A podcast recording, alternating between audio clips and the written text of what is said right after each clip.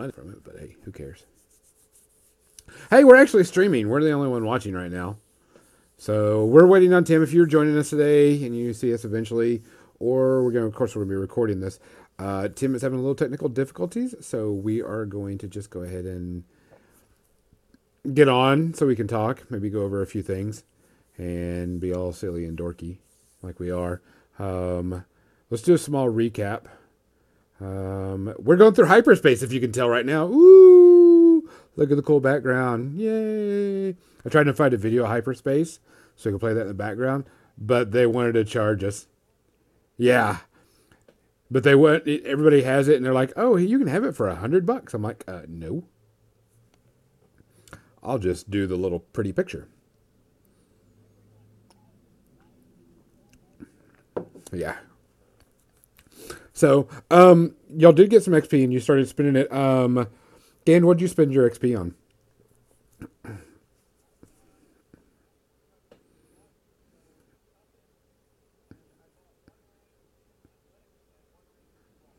Okay, so you definitely got some good leveling up there.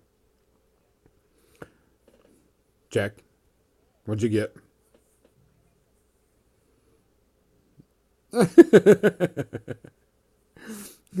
I wonder why you ranked up in Parry.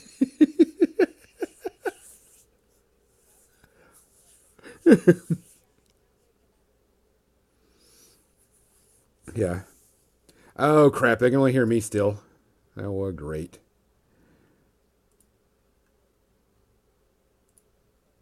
Yeah, that's weird.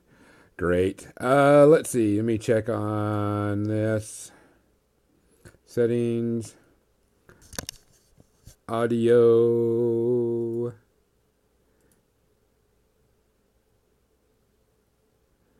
Let's see.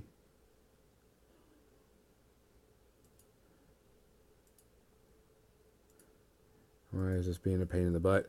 All right, who can hear me? Hey, uh, Jackie and Max, say something so Thing from Space can understand. I know.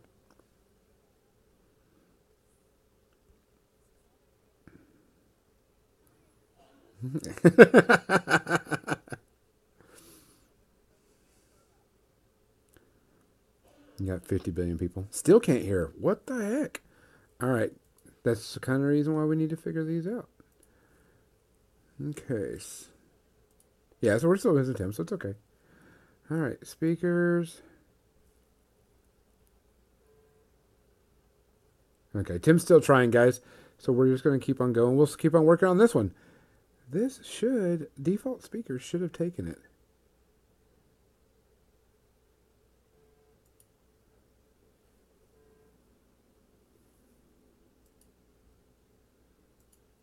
We may have to restart and reboot, but whoa.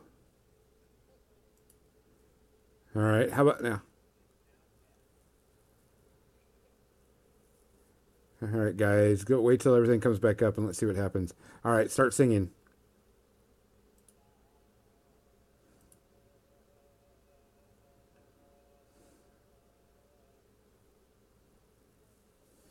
the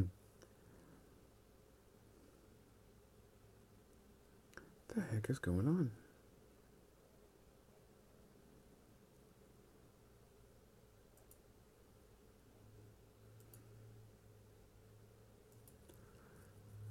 Huh. This is really, really weird. Settings. That's all good. Audio, we don't need a preview.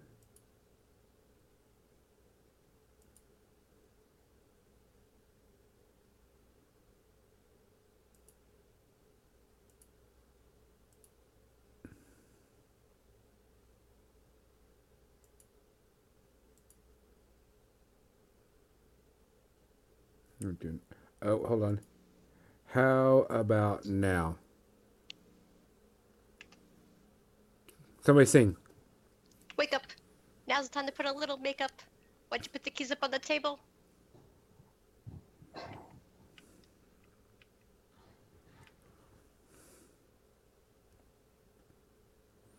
The delay is wonderful on Twitch.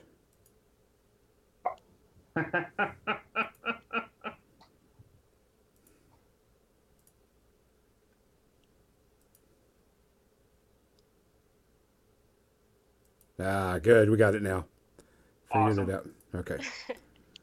Just yeah. Last night I was streaming while I was painting, and so I uh, didn't want my audio because I was listening to a book on tape, and I didn't want anything to come through, um, so I wouldn't get in trouble for copyright problems. Uh, Also, they, they probably weren't listening for your book on tape.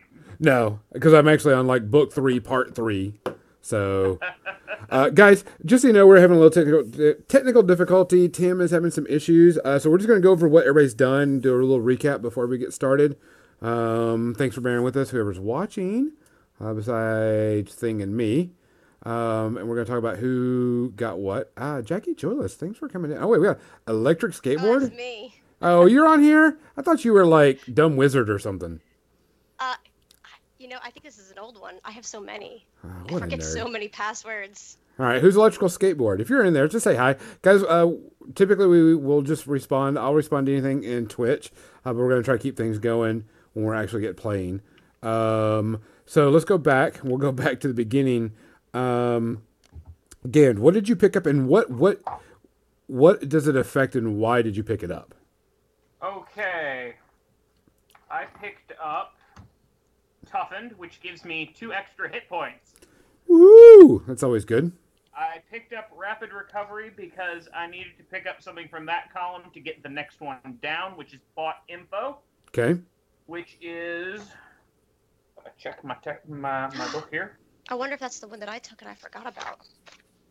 Bought info. Instead of making a knowledge check, I may take a bought info action, spend credits equal to 50 times the difficulty of the check uh, to pass with one success.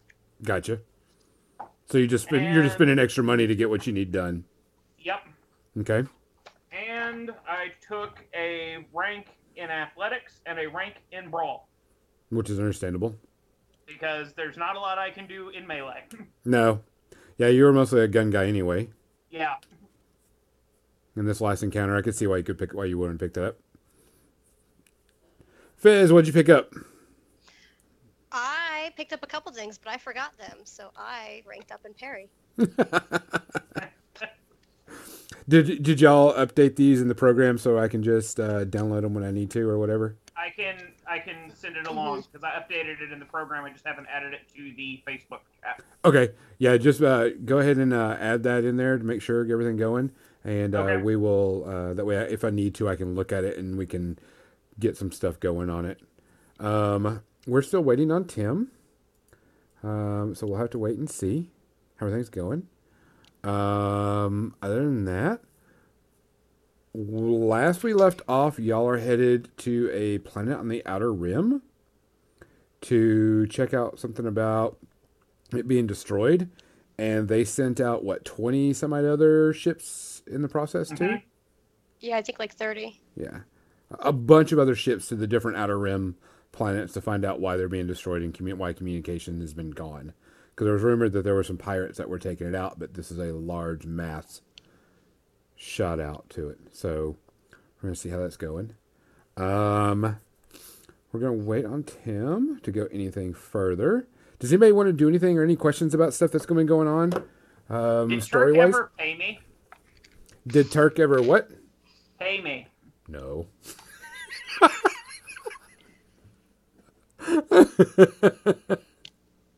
That's what I thought. I just Nope. wanted to make sure. Nobody has paid. Nobody's been paid. Uh, Turk hasn't sent any money. I, I, assumed that the Jedi wouldn't get paid because they're doing this for the good of the Order and stuff. But No, you haven't asked or anything. So yeah, no. I- I was Jedi are good on their word. I should trust them that they'll pay me. But what have you learned about Turk? Uh, Turk's not your normal Jedi. No, he is not. Turk is definitely not your normal Jedi. Um, so you don't have to worry about it. Um, maybe you can, you know, you may want to ask him about that. Yeah. Um, Frizz, did you need to do anything or say anything or whatever before uh, we get started? Yeah, I just wanted to establish uh, what we had on our ship. If I recall correctly, the civilizations lost contacts. They sent out several teams. Mhm. and they let us board with Turk having blasters but no lightsabers. that you know am I just of, yes. Correct. Okay. Alrighty. Yeah, you don't have any personal lightsabers. Um, you don't have anything that's yours, you know, typical type stuff. A7 hasn't said anything to you. The last thing he told you was that Turk wished y'all good luck, and he was not joining you, which is kind of. Y'all thought he was going to be there, I guess, but he wasn't. What if we're just becoming red shirts? Different. don't get roll new characters over the weekend. Ooh. Hey. um, t- talking about that, we will not be playing uh, next week uh, because everybody has some uh, personal and you know other things business to do, so it's no big deal. Um, maybe we'll get some cool new artwork from our artist. That would be cool. Is it me? No, I don't know who who's been doing our artwork. Did you guys see the one today? I did not see the one today. You know what? Nobody did. It's pretty good. You should check out. Is it it the out. one where, where you got Fizz leaning back and kind of chilling or whatever? Yeah, I was originally gonna have her doing the Vulcan salute, and then I was like, you know what? I, that's how I'll kill my character today, so I won't do that. Yeah, I saw post that. it? I think it's our personal. On the the book face. On the book face. the Book of Face, On More Than Dice? or was um, no, just on my. Am I your friend? No, we're Ooh. not friends on? Facebook. There you yet. go. Oh well, maybe I should friend you here quick.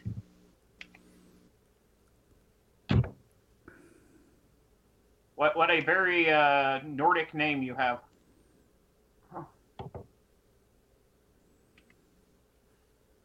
Um, it's German. So Niebergall means in German to owe everybody money. It does. So I'm keeping my family name alive uh, and owing everybody money. Um, if y'all want to go ahead and roll uh, Force dice so we can get uh, Destiny points, so we can get that out of the way. There way. we go. Um, and then when Tim gets in, he can roll his. Way to go, Gand! Always doing it. Unlucky. Jackie, did you already sign in? Aren't I glad? Yeah, look at all this. Aren't I glad I don't actually have force powers? I just pretend to use mysticism. And stuff. So okay, so let's go. One, two, three. Boom, boom, boom. Three points for Gonzo.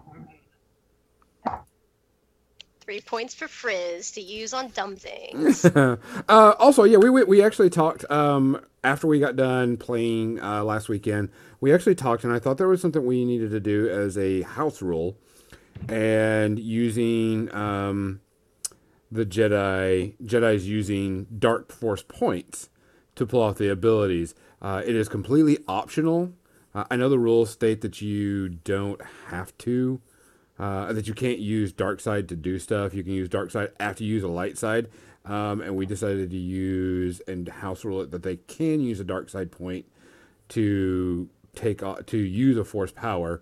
They just got to be kind of reasonable with it, but it is optional. Um, that way, it's a little bit more tempting, especially if you need to use it in a pinch. Um, and so you need to force push someone off, and you're like, I can't roll, you know, a white die. I can't roll a white one forever, and you just, of course, you eventually can't do it. Um, But in a in a oh, That was mildly terrifying. that was pretty funny. but um, that was pretty funny, Jackie. In, in case you, for the people listening, Jackie's camera just fell. um, but that way they can use the force point. You know, all right, I need to push this guy off a cliff, or it's going to kill one of my characters. It's a violent act. I need to do it with a you know blah blah blah, and so boom. It, we've decided that would be something that would be usable and understandable to do. Um, other than that, um, story so far. Hopefully, Tim will get on here pretty soon. I'll check in with him real quick, see what he's doing. Uh, Make maybe sure that if we're vastly outnumbered and that there are force points available, I remembered that I suddenly had a thermal detonator in my pocket. I wouldn't say you had a thermal detonator, but no, if he calls it before the session, it's not metagaming. Um, speaking of dark side points, so using a dark side point is kind of like tapping into the dark side. So would you say in game role playing wise that we would be tapping into our more emotional part yes. of our being. So yeah, if, if I mean if, if you so were you'd want to definitely tap into angers or Yeah.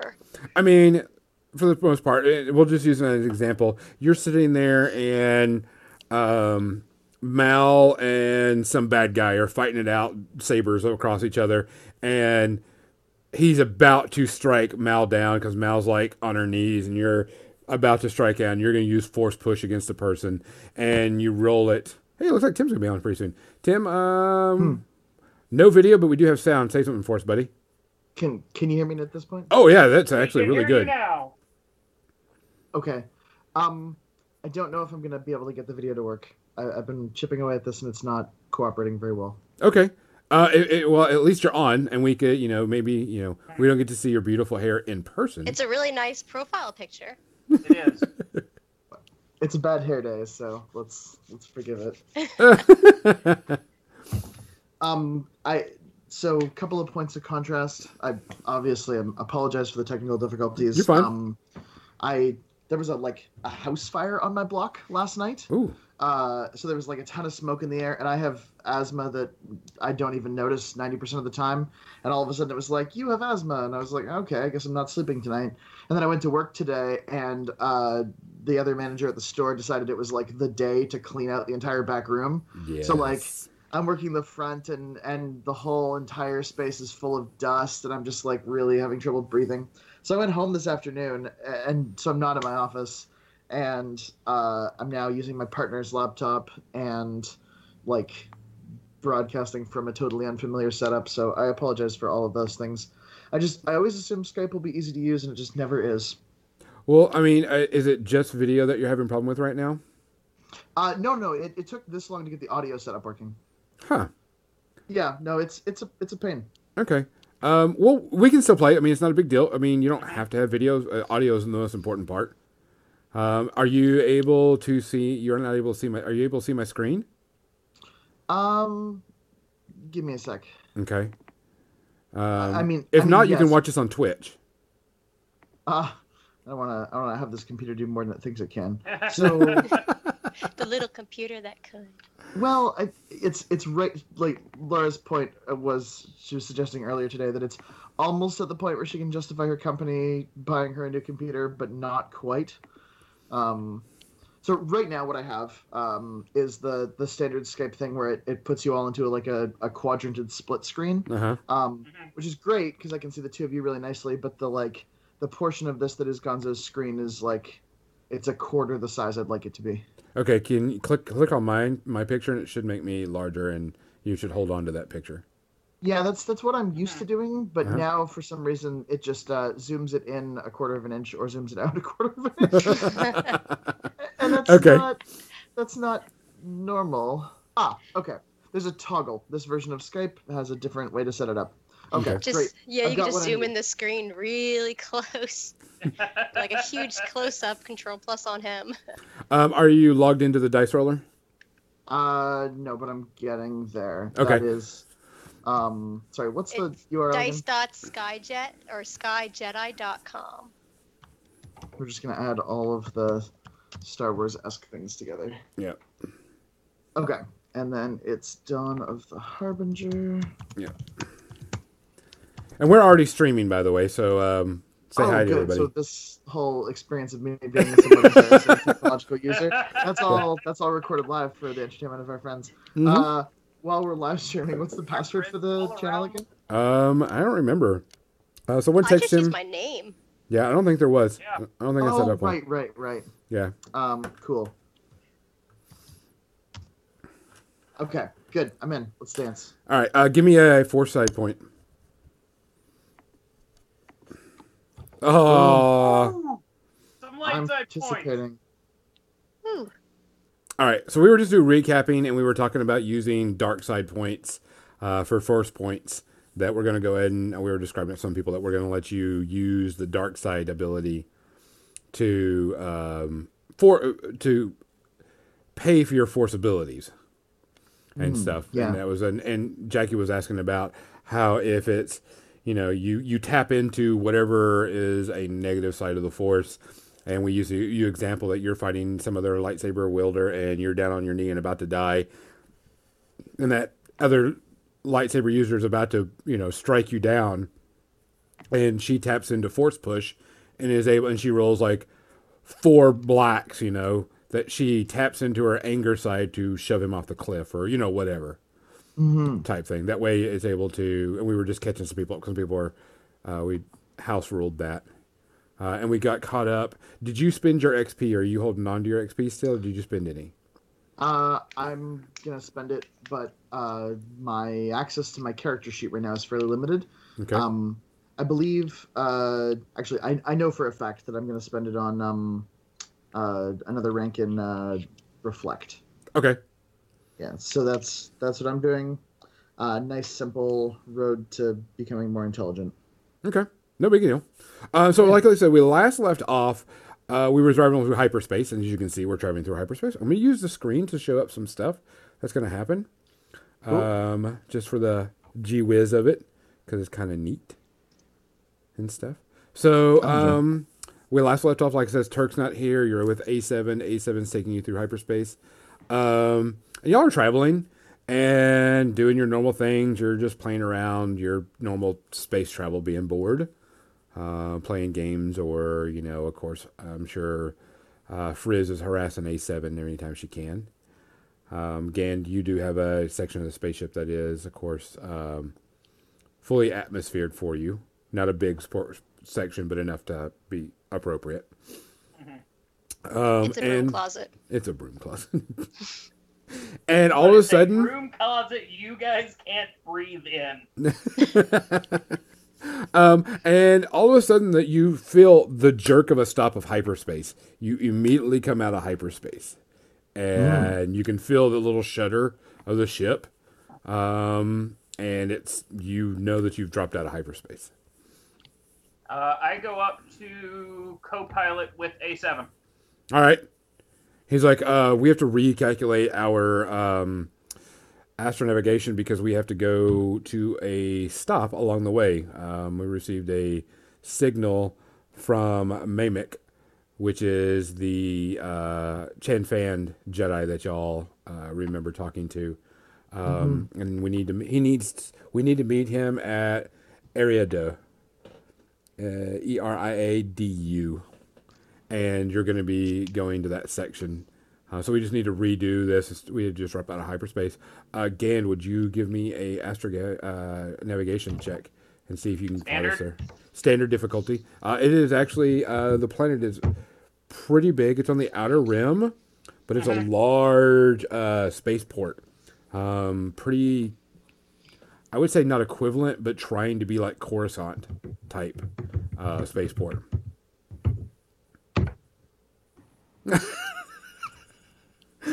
You you try, you click it up, and you're like, "What's the name of that?" This is it, right? And A7 looks at you and goes, "You're a pilot." I'm a pilot. Astromechs are supposed to do this. Um, M- Mel wanders over and says, "Oh, if it's an astromech job, I could probably help. I'm pretty capable with machinery." Can you chart us a distance and travel us to Eriadu? Well, like human surgery and dealing with mechanics, that seems like something that a clever person could just do. so yeah, sure, of course. Not jabbing at you. Uh, You're like, I'm not a clever person. I'm a very agile person. okay, you sit there and you just like, oh yeah, you forgot to add the one or something like that and clicked it. And of course, you're like, and it plots the course and everything. No problem. And uh, you pretty much have where you're supposed to be going. And uh, he's like, all right, let's get back up. And, you know, everything's punched in and he hits hyperspace again and y'all head back out. Uh, he says it's probably going to take about two days to get there, no problem, because we are going to be going to the outer rim. So if there's anything you would like to do uh, specifically, let me know. If not, we can just fast forward two days. Nobody? Nope, I think I'm we're ready. To... sleeping, You're sleeping. taking Okay. a short rest. Go, go back to uh, hanging out in the methane. Okay. Y'all actually get to um to the city and it is a very futuristic looking city. Um you can see the picture. Very it's beautiful. vibrant, very pretty, a lot of traffic, very much reminds you of you know what you would see of, uh, of a Coruscant. Um, very well traveled, ships flying in and out like crazy when you're coming in. Um, and he like says, "All right, uh, it's going to take probably about a day or two here. Um, so if you want to hang out, do some stuff, um, I have to wait for Melnick to get to us, um, and we have to wait for where to meet him. Uh, for some reason, whatever he's doing right now is super super secret. So I'm getting a little weird noise. That was me. Sorry, my camera wants to uh, be on the floor. Oh, again. So um, he's like, so we're gonna have to wait here, uh, get a message from him. Once we get a message from him, we will go f- pick up whatever he needs or do whatever he needs, and then we will get back uh, hyperspace to the outer rim. Uh, other than that, Frizz, stay out of trouble. I'll do my best. Uh, he just goes off, and you can see him. He like walks down the platform, goes off and pays some fees, um, and does what he needs to do. So you roughly have about a day or two, give or take. Uh, you do have communicating uh, devices that you can communicate with each other uh, over, you know, sh- short distance, but not, you know, interplanetary. So if there's anything you would like to do or go see, you may do that now. Well, Mel doesn't really have any money or any resources, and she's a little bit intimidated by a planet like this. So she's probably gonna hang back at the ship, or maybe follow someone else if they've got something that they want to do, especially, but not strike out on her own Okay. with any kind of confidence. No problem. It, can be a little intimidating. I mean, it's uh, the bright, flashy lights, understandable. Yep. Gand? I, I am going to make good on A7's uh, request and, and stick to Frizz like glue to make sure that she doesn't get into trouble. Okay. Frizz. Oh man, I think I have like three coins on me, so I guess I'm gonna go get some kind of sticky bun. That's really all I can do with three, I think. Um, Okay. Did he tell? Uh, did we have like a specific place we were supposed to go, or we're just waiting for the time? You're just waiting for the time. pass for that. Okay. He, he, he, I'm uh, making you guys waste your time over here. Watch me eat a sticky bun. No, we're we're eat, into some, it. eat some street food. Good. Okay. Um, y'all start kind of walking around, and of course, this is, I mean, it is the bright flashing lights. It is, you know, so many different races, even the races that you've never seen before are starting to pop up. Um, there you go. We got a little audio issue, guys. Um, and things are happening all around you, left and right. People are moving in. People are hawking wares. You can see, you know, it, it, it's it's like you're sensory overload right now. Uh, all around you, things are happening. The air is buzzing with vehicle. Excuse me, I got a burp. Uh, vehicles. Um, everything's going around. Um, you actually find a stall that if you wanted to buy some street food, you may buy some street food. Frizz, what do you want looking I am definitely buying some street food. Okay.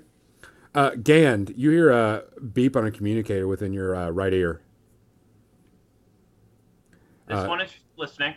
Uh, you are now given a few credits. You hear A7's voice.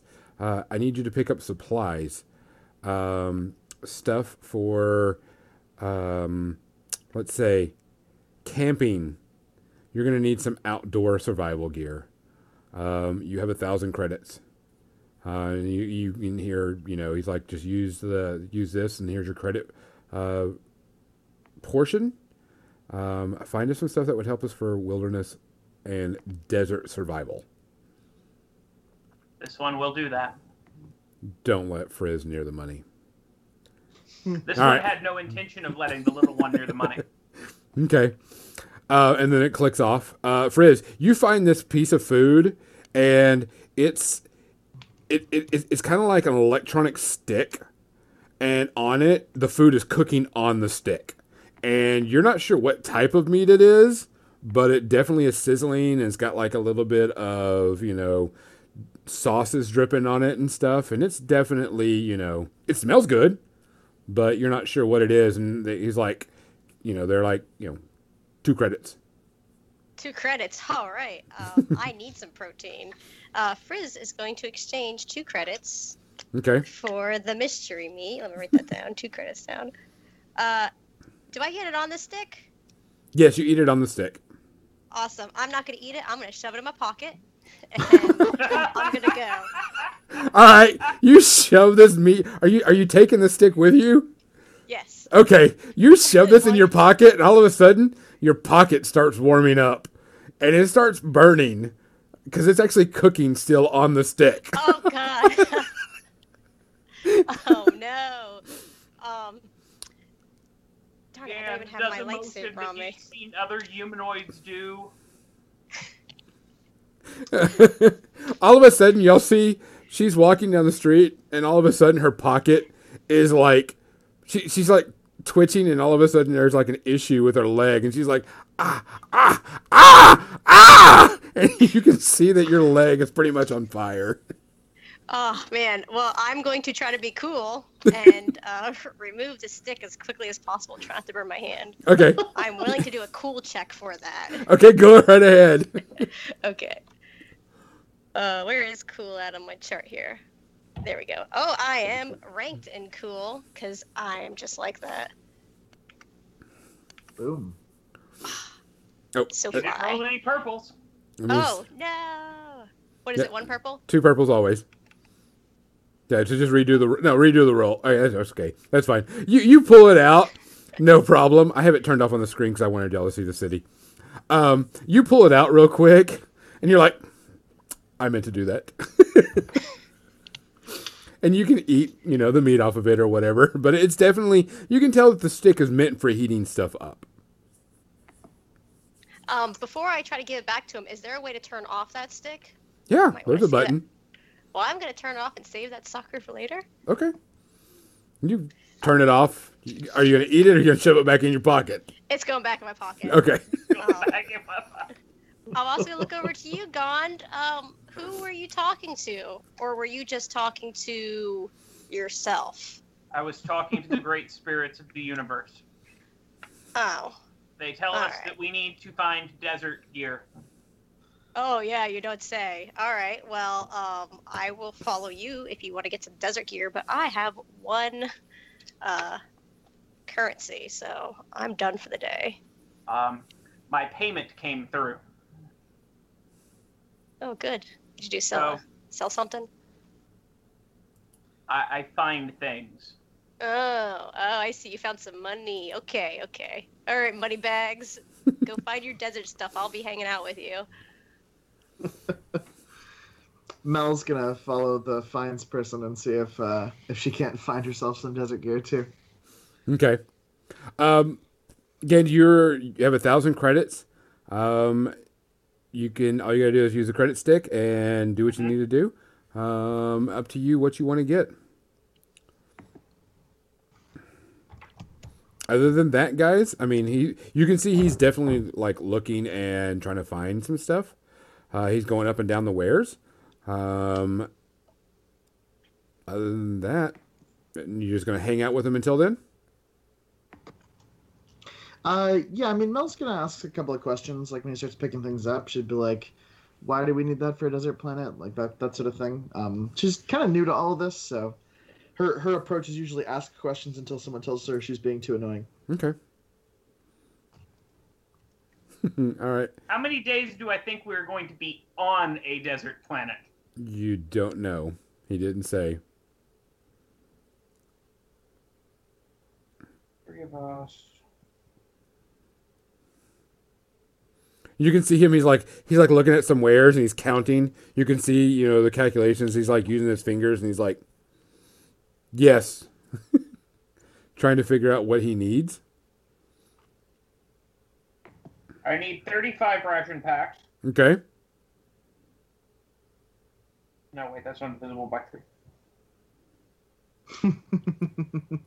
36 ration packs. Okay.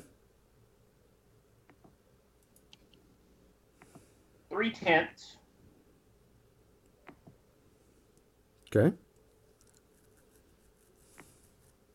Three sets of climbing gear. Okay. a fusion lantern. Okay. Sorry, let me do.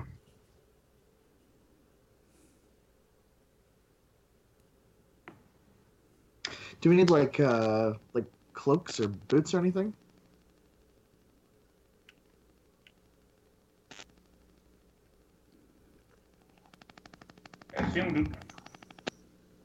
Or maybe um, water.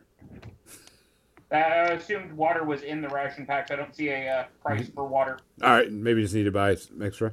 Um, Yeah. so he, he actually, you're gonna actually spend probably quite a few hours doing this, uh, getting the appropriate gear, getting what you need to do, and then heading out. So, Gand, while you're trying to figure that out, um, you're gonna spend the appropriate amount. Uh, just make a list of what you need. Uh, make sure you spend under the thousand, and you can head back to the ship because A7 eventually is like, all right, uh, we're going to be meeting him tomorrow morning at uh, a certain spot, and then we will get on our way. Uh, how much does water cost? Uh, just uh, take half of the ration. Okay. And we will. Is that a day's worth of water for a half a ration? Yeah, day, day's worth of water. Okay.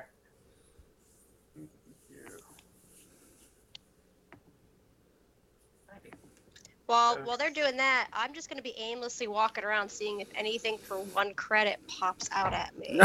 okay. I might want to buy. Uh, yeah, you eventually find a, like a little trinket. It's like a little tiny little stone that's been carved. That you know, a little tiny it a- tiny. Is it a turtle? It's not a turtle. I'll I'll buy it anyway. All right, I got dumb trinket. Okay. Dumb trinket. Could could matter. Um, just keep up what you know what what you're what you're spending and how much. Yep. Um, and if there's anything else that y'all need to do, if not, you can head back to the ship and wait for the morning. Yeah, I'm gonna go back to the ship Okay. and take a short rest till morning. Okay.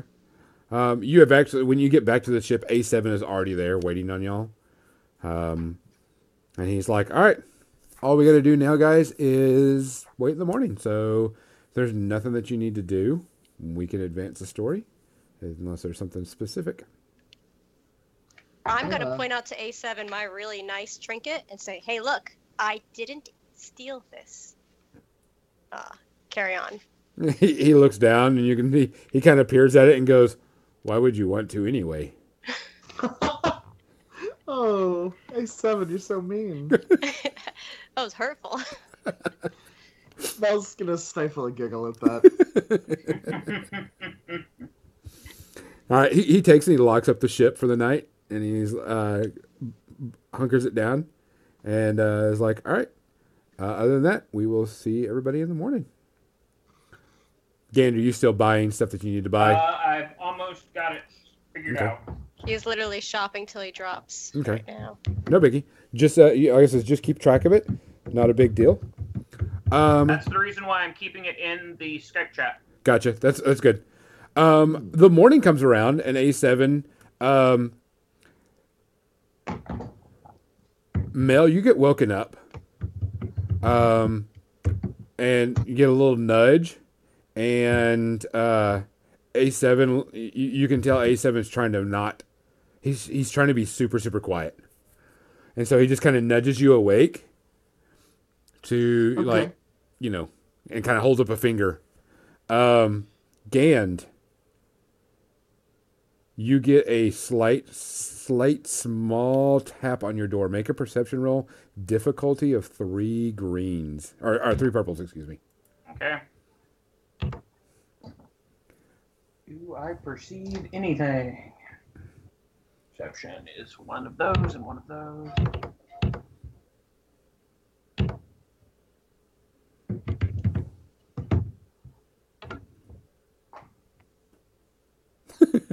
I hear it, but I hit my head. You you hear it and you open and, and, and you've you've cleared the room off before you open the door and you clear it up and you're like, yeah, what do you want? Really loud. Uh, Frizz, make a perception roll. You have only um, you actually freak out, Mel. You get a little startled. Oh yeah. um, Mel, Mel gives a bit of a yelp before quickly silencing herself. She's not very comfortable being touched at all. um, you get.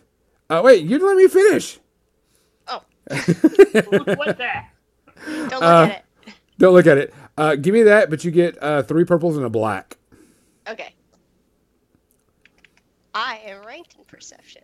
Nice.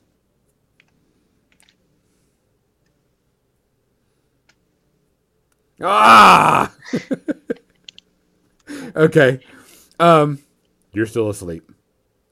Oh, You, as soon I'm as you say something, blissfully. yeah. As soon as you come out the door and you say something, A7 puts his hand over your communicating device on the front of your helmet before you can say anything more, and he's like, And he's like, "We gotta leave quietly. Don't wake Frizz." This one nods. And then Mel, same thing to you. Don't wake Frizz. And then they start Um, heading out. Mel's gonna move very, very quietly, try to follow A7. She's really anxious at this behavior. Okay. She really wants to wake Frizz. Uh, if you're trying to be stealthy, you can. If not, just be cautious. Um, if you're trying to make noise, let me know. If not, we'll just keep going with it. no, no, trying to be stealthy. Okay. Being cautious. Okay. If you're just being cautious, it's no big deal. If you're trying to be stealthy, it's definitely a roll because you're trying to get on and off the ship. Okay, what's uh what's the roll like? Uh, it's a stealth roll. Okay.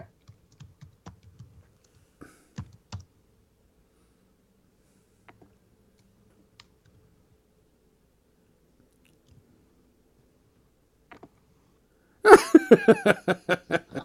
that's a thing. Yeah. So you get off and you go to close the ship door and you hit the button, you know, the, the hatch and stuff. And Frizz, make a perception roll, only two purples. All right.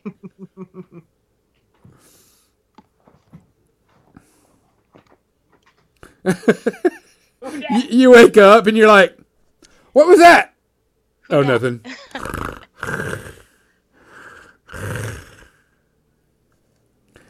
All right.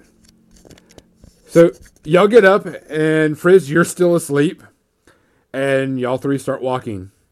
And he's like, I didn't want to bring Frizz. She may have a problem with this. We don't want her to be here when this happens. This So, one needs to return 55 credits to you, by the way. oh, did you pay? T- okay, just put it back on there. Mhm. Um, Wait, why would Frizz have a problem with this? And why wouldn't we? she would have a problem with this because she can't keep her mouth shut. And we got to be Noted. careful. I may be skilled but unlucky. She is unskilled but lucky. Because I need you two for protection when we find Melmick. Or Ma- Mamick. So I need y'all to just look out while I deal, while I handle what he needs to be handled with. All right? Mel's Mel's gonna keep a, as calm a demeanor as possible and have her lightsaber at the ready. You don't have a lightsaber.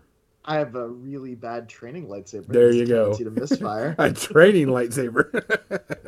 it looks like a lightsaber from a distance, and that's what matters here. it's got a little red tip on it. that he is that, that Mel has that Mel has skillfully painted black Yeah, to make look not like a training lightsaber. that's that's how you that's how you upgrade. You know, the Padawan graduation ceremony is just a bunch of black paint. It's just duct tape. All right, um, y'all head off, um, and y'all are gone for pretty much about an hour before he goes, Gand here, Mel here, and he points to certain areas. Keep an eye on me. Mel takes her position and keeps her eyes peeled. Uh, As Frizz, as she can be. um, make a um, make a perception roll. Uh, n- only one purple.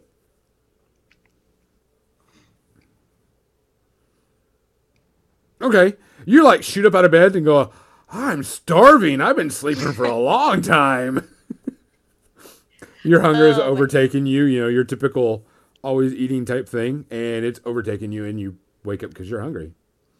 Uh, what are you I'm gonna to get up and uh, nearly collapse at my door because the hunger is so intense. I haven't eaten in about four and a half hours. Uh, uh, I'm gonna look around, gonna take a little bit of my pocket meat with me and munch on that. Uh, I guess I'm gonna try to go bug A7 and see if he has foodies for me. The spaceship's uh, is actually eerily quiet. Nothing's happening. Even the droids that you know, some of the astromechs and other things that they, that you've had around the ship are not even here or making any noise. It's like a ghost ship, pretty much. Ugh, I don't like ghosts. um, well, darn. Uh, so after she wanders around for a few minutes, she's gonna clearly realize that there's nobody else hanging out on the ship, and I guess leave. Try to see Okay. if there's if it's daylight she didn't realize or something. Uh, yeah, I mean, it's completely, you know, besides the normal hum and whistles and everything of, of a spaceship that's running, uh, you know, under its, you know, shutdown power type stuff, uh, it's pretty much nobody's here. They went and got breakfast without me. Okay. Ah, I'm going to angrily march out of the ship. You go up to the ship and you go, "Dit, dit, dit, and it's like you're locked in. I'm gonna pull out the little piece of paper in my pocket with the password. uh, be like, "Yeah, I was doing this right. Oh man, what the heck? They they really did get breakfast without me. I think it's because I'm broke. Uh, well, heck, if I'm alone on the ship, I'm gonna go see if there's something that can fit in my pockets. Okay, go ahead and walk around. Uh, you can give me a search roll if you're going to look for something pa- particular, um, or actually a perception roll. A perception roll. Yeah, or I'm uh, going if to- you're looking for something specific, let me know. Uh, if not, if you're just looking for something just a pocket, don't worry about a perception roll. Okay. Uh, yeah, I'm. I am a kleptomaniac, and we don't really care what we steal, so Okay. I'm not gonna roll. All right, so you're just like, wow, oh, this looks shiny, and you like throw it in your pocket. Um, I go back. one shiny object. um, Gand and Mel, you eventually, um, after about 15 or so minutes, you see A7 standing by this vendor, and you do see uh, Mamek, uh, which you would think of because of how short statured he is, um, walk up, and you can see them two converse for a little bit. He hands A7 something in his hand. Um, it's not like it's hugely, you know, brought in the open, but it's, it's more casual like. And then he goes off and walks in another direction. Um, A7 turns around, walks back, and says, Okay, when you go back to the ship, keep an eye, make sure nothing around us is happening. I'm Okay. going to be vigilant. Okay. Uh, give me two perception rolls. Uh, wh- or, or one each, I should say. Sorry.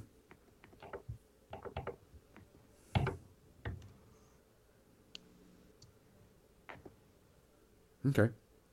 Uh, Mel, you do notice, uh, and Gain, you notice, but the wrong person. Um, Mhm.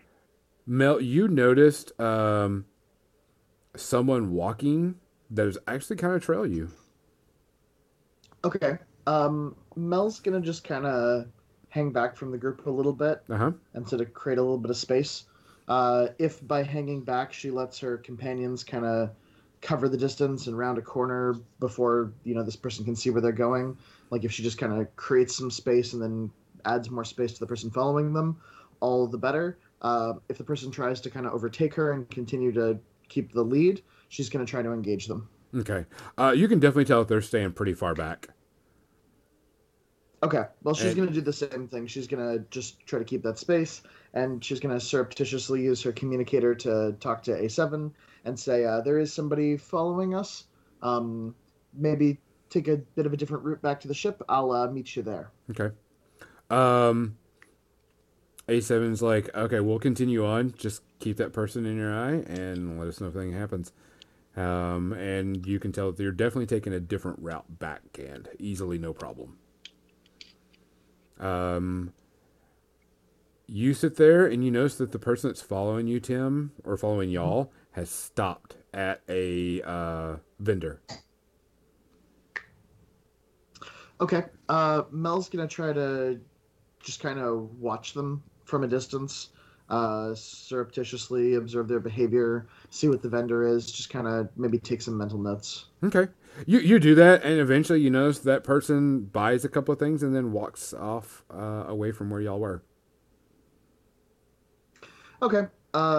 Mel's gonna kind of keep busy herself at the the booth, kind of doing nothing for twenty minutes or so, and then she's gonna double back on a different route again toward the ship. Okay. Um, you go back. You get to the ship. No problem. You don't see anything else out of the ordinary. Um, going back and Ganda and uh, A7, y'all make it to the ship. No problem. And you, he punches in something. Hatch opens up. Uh, Frizz, make a cool check. Frizz is too cool for school.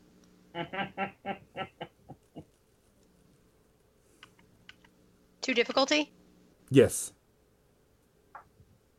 You're sitting there and you're like, and you jump and startle as you like drop something. You're like, I didn't touch it, but you're like real nah. You're like really cool about it because you hear the hatch open up and you get you put it down before anything happens. Okay, yes I do. I'm just gonna Um, slink away for a second. yeah, and you kind of back out and you're like, you can just sit on a couch being, hmm, hmm, Nothing happened here at all. no. and so you use that. A7 is like, uh, so, uh, what have you been doing here all by yourself, uh, Frizz? Why didn't you get up when breakfast was ready? I'm gonna lean far back. Say, don't you tell me about breakfast. I didn't think I'd be two timed by my own crew for some flappies. Did you get a to-go bag? What about it? I mean, we ate. I mean, they ate, and I just, you know, sat there being a good host. You know, doing what a good You- protocol droid does. You guys know I'm poor. You could have ate what was on the ship.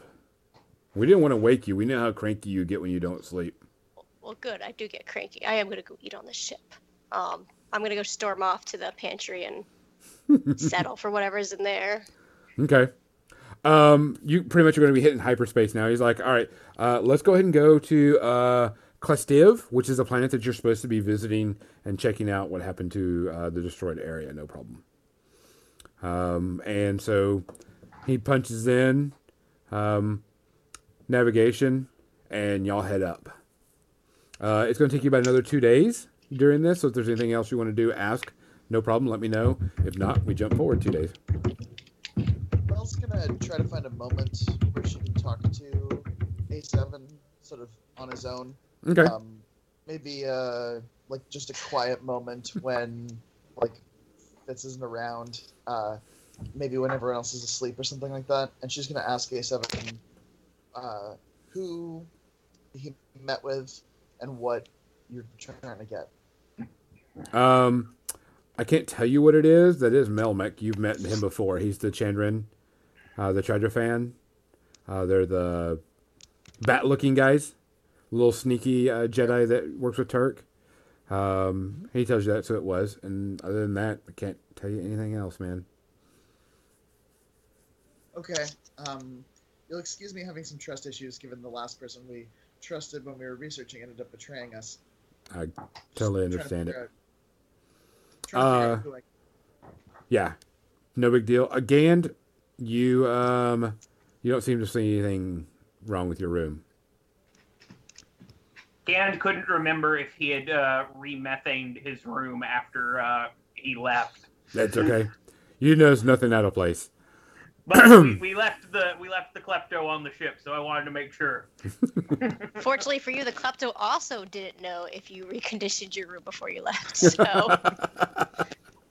remethaned your room is uh that's uh that's an expression of sorts. Uh, Yes, yes, it is. Okay. Um, you sit there and y'all are flying for about a day.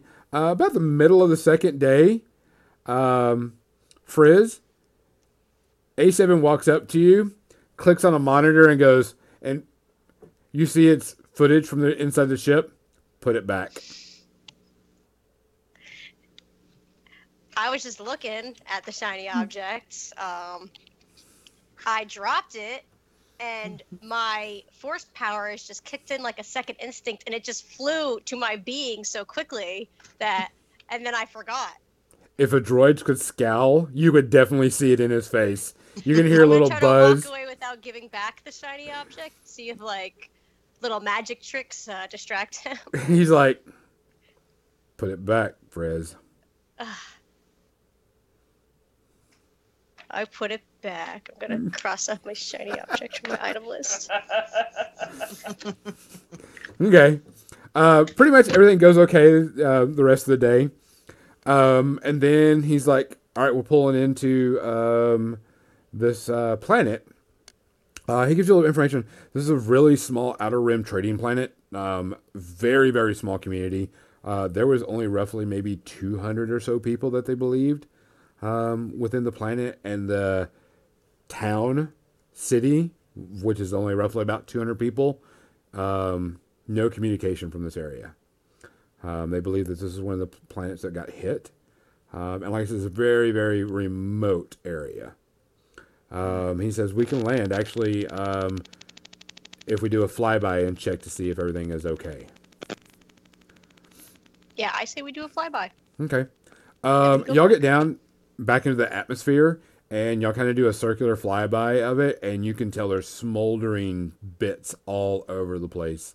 Uh, there are just just from a quick glance over it, you can tell that there has been some type of devastating combat done here.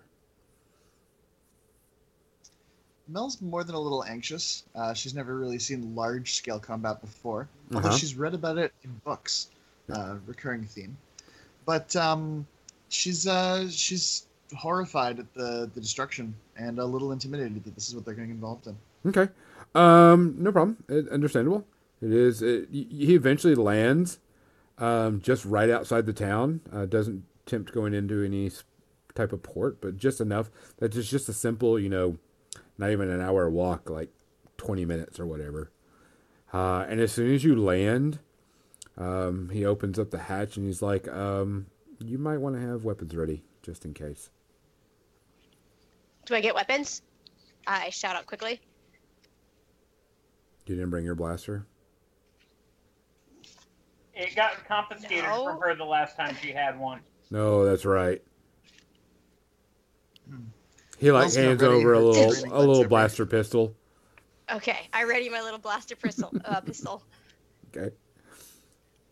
Mel. M- Melokia pulls her training lightsaber out and, and Okay. readies it.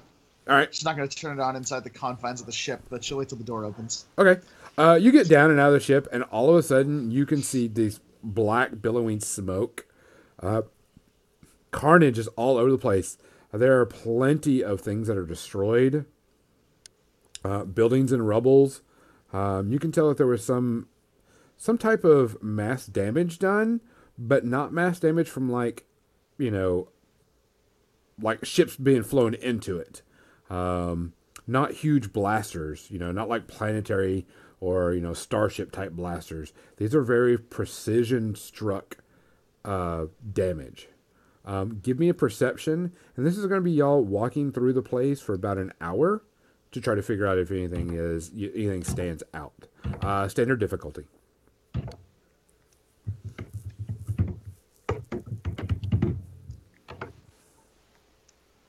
There's that threat again.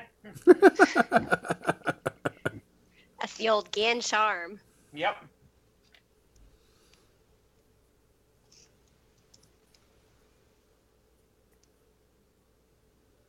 All right. Uh, two percent for sand people. Good one. Uh, Mel, you look around and you're just like, yeah, this is pretty much, yep, this is devastation. You're kind of too shocked to realize what's going on. It's something that you haven't seen before, and it just kind of blows over. Gand, you're like, yep, yep. Uh, Frizz, you're like looking and checking it out, and you notice that this isn't blaster fire at all. None. Oh. This is actually precision cut straight from sabers. Mm. Oh. That this is definitely a saber cut through mechanical things. There is no blaster fire whatsoever. no singe marks from blaster fire. It is all straight. You can tell the fused, you know, between anything that was cut is definitely there. Uh, everybody, give me one more perception roll and only a one purple uh, difficulty on this one.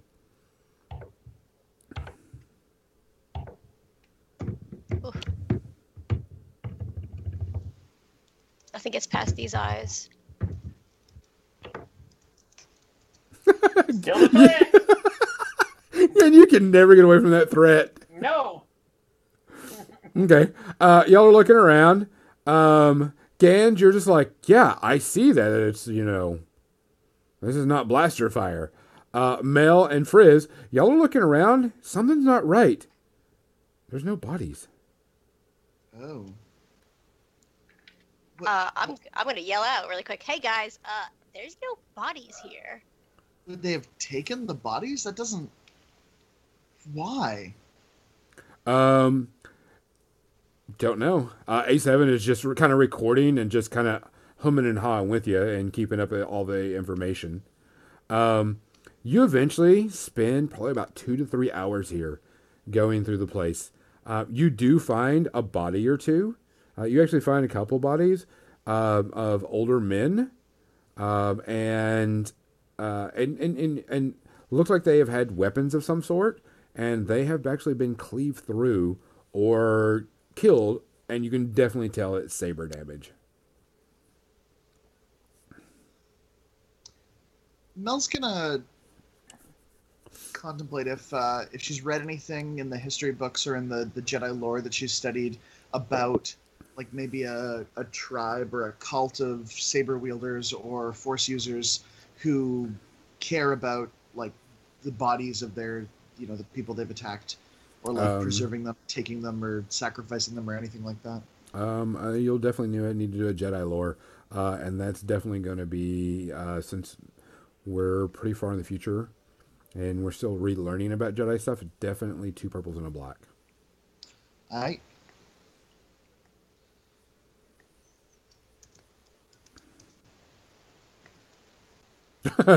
you're like, Crap.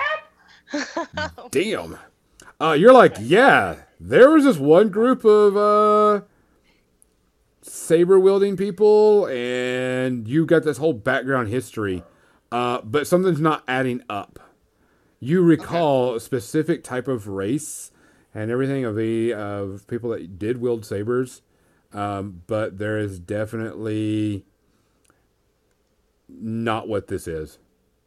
Something's not right with what you found and what's here. Okay, I, I've read uh, in the past about, um, and I don't remember what they're called, but there there were like cults or tribes or sects of force wielders. Um, a lot of this was lost in the history, but who who cared about the bodies of the fallen or their their own fallen, or who who would perform kind of bizarre acts of the force on the deceased.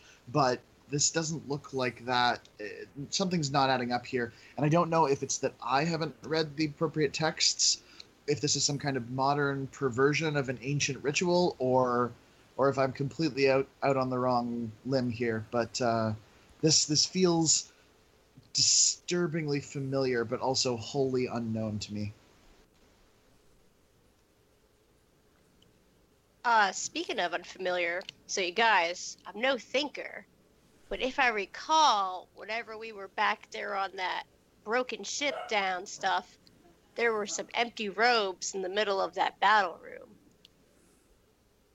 Just throwing it Hmm. out there. Now that's a that's an observation put in this context that's even more disturbing. I'm disturbed. Okay. Yeah, with good reason. Um, you eventually, uh, like I y'all are searching and like I said, it's only 200 people, so it's not a huge town. Um, and you noticed that um, there are plenty of different things, but there's some writing on the wall, and you don't recognize it. Hey, you're not disturbed, Dan. You didn't roll any. you you you like kind of keep calm. This you're not shaken by this. Uh, but you do find some writing on one of the walls. You don't know what it is. Hmm. And you can tell that it was placed there not by the people living here. It's That in a feels strange text. Frizz is gonna pull out her piece of paper that had the password to the Uh-huh. ship written on it, and she's gonna jot on the back approximately what those symbols looked like for Okay. later. You can, no problem. Yeah. Mel's gonna glance over her shoulder and correct her when she doesn't appropriately copy the text. Okay. Are uh, they in eight- the or are they in? Uh, i- is it that the symbols themselves are foreign, or that the words the symbols are making are foreign? the symbols are foreign. Okay. Not not like a uh, wrong dialect or whatever, but the symbols Mhm. are foreign. So, uh, other than that, guys, if you want to do any more searching, let me know. Uh, but you come to the conclusion of this planet that there is definitely a something happened here. Uh, they've taken bodies or captured alive, and they were sabers used, and there is some foreign writing on the wall. Um, Gand wants to look and see if there is, say, a village armory that may still have stuff in it. Uh, you search out. There's not really an armory, so you don't have to. You know, this is very out of the outer rim, very countrified type uh, place. So it's mostly just shops and people that live here. Okay. Uh, other than that, A7, you know, takes information. This is, I think we got uh, what we need. We need to head to the next planet. Good, because I am too disturbed to stay here any longer. Yeah, it's Yeah, actually eerie, creepy. Unsettling. Um, he loads up, and he's like, um, you can see that there's he, he he stands next to the console of the ship, um, pushes some buttons, and you can see him like pause for a little bit, and he's like, um, guys, we have five more planets we have to find after this next one. Ugh. Uh, Very well. I guess. Let's go. Okay. Um, Uh, sorry. Go ahead. no, I just I hope they all don't look like this. This is draining. Uh, there's something horrible that happened here. Yep. Definitely. You can feel the eeriness and the destruction that's coming from it. Um, you go off to another planet. It's going to take you about about a day or so. Um, if anybody is in the pilot seat, uh, make a perception roll. I'm going to re-clear. I'm going to clear all this stuff for us real quick. I am definitely not in the pilot seat. I seat. would be. I'm in the I- pantry seat. Mel's probably quietly meditating by herself, uh, contemplating the destruction they just witnessed. Okay. Uh, Gand, you're like something's wrong with that coordinate you just put in. You definitely know something's different about what he just put in. Because he told you he was going to uh, Frolia, and uh, something wasn't right about the coordinates for an outer rim planet. A7. Yes. What are you doing, A7? Um, That's not a coordinate for an outer rim planet, A7. It's because we're moving in.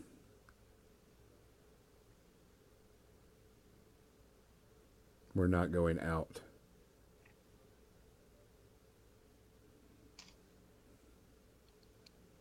Trying to think about what kind of roll I could make right now to see how far in that planet would be. Give me navigation. Uh, that would help. Okay.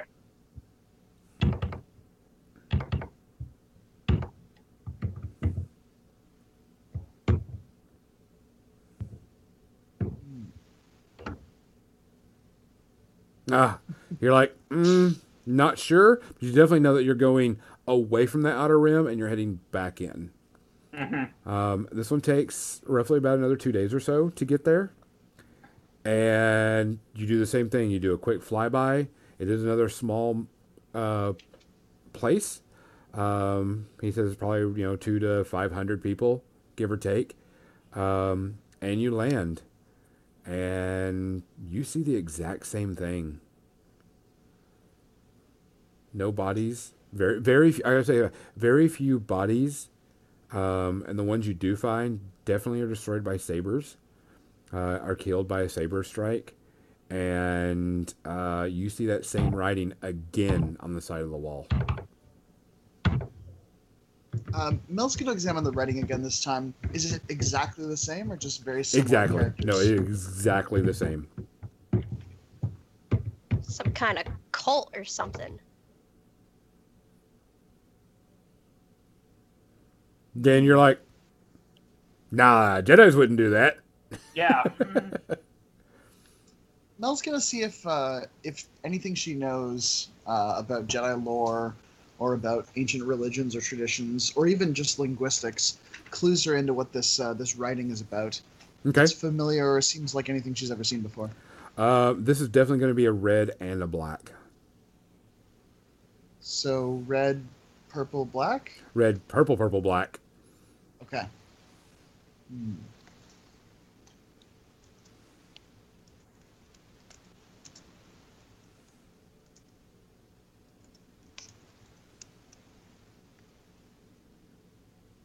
Um, you, you you sit there and you're like, this is a very ancient ancient language language.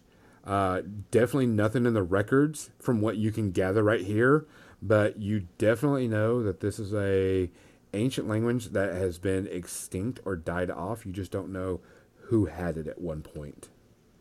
Um, Okay. you find like a symbol that matches some far off document that you can't figure out right now with the limited amount of resources you have. Okay. Mel's gonna take a very, very careful etching of the symbol, and she's gonna make a note about it. She's gonna do a little bit of her own field work and see what she can record, and uh, take that back, uh, presumably when they return to the uh, the libraries. Okay, you uh, you take that back, um, and like I said, it's the exact same thing. Um, A seven's like, let's head to the next one. Um, and um, co-pilot, give me a perception roll.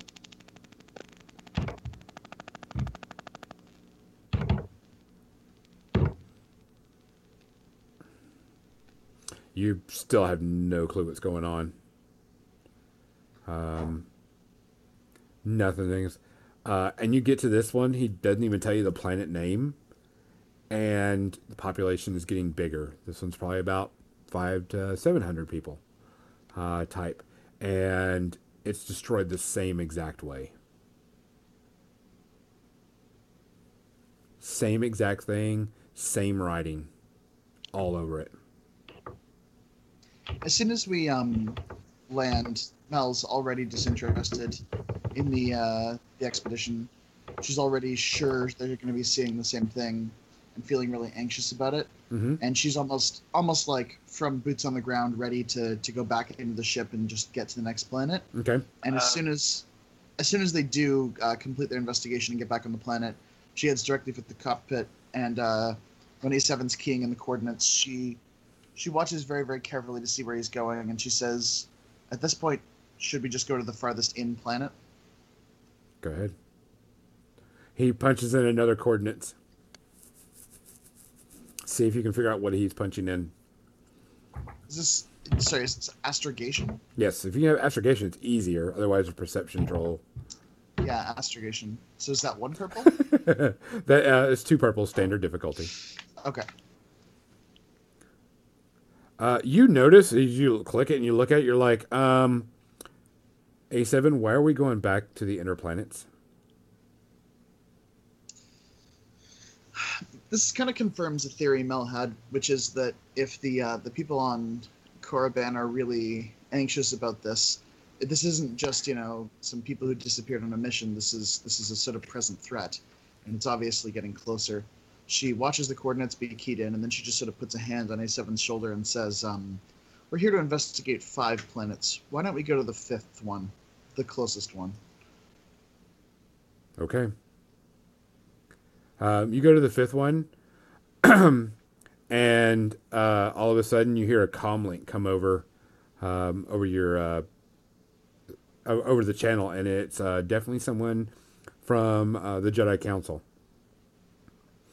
And uh, A7 pops it over and is like, um, "We need you to report about what you've seen so far." Uh, we just arrived at the last planet. Uh, you'd like us to investigate this. Uh, what planets have you been to? Uh, we relay the list of planets uh, Okay. so far, All right.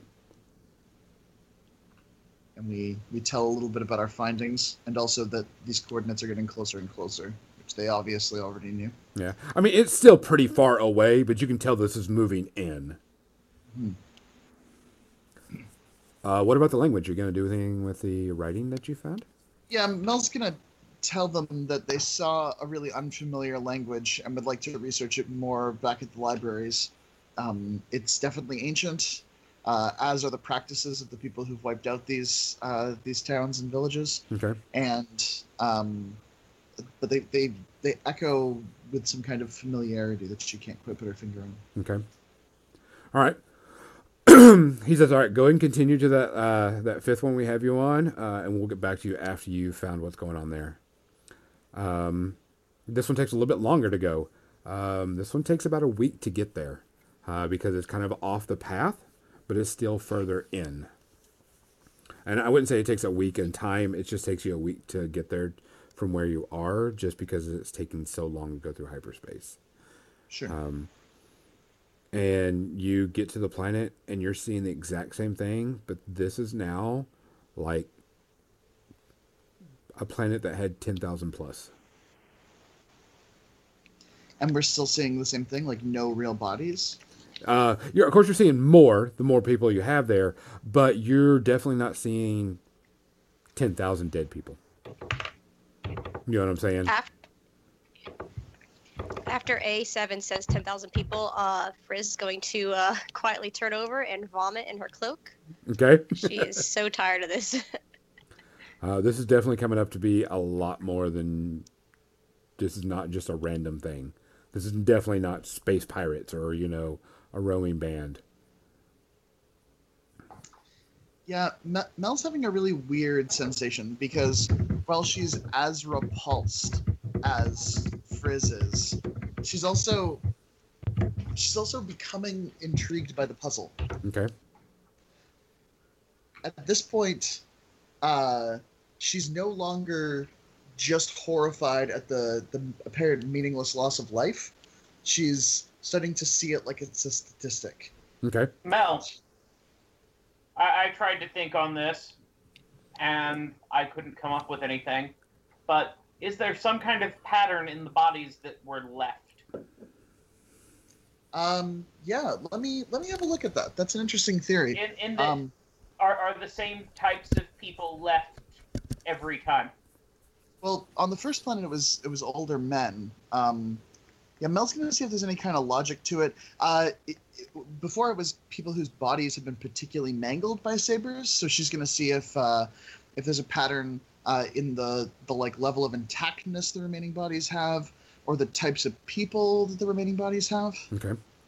Um, you, you, Um, you can take a really deep look, um, and you've seen enough planets that you know, and you've seen enough destruction. I'm not even gonna make you roll for this. That you can tell these people that were defending and protecting their lives.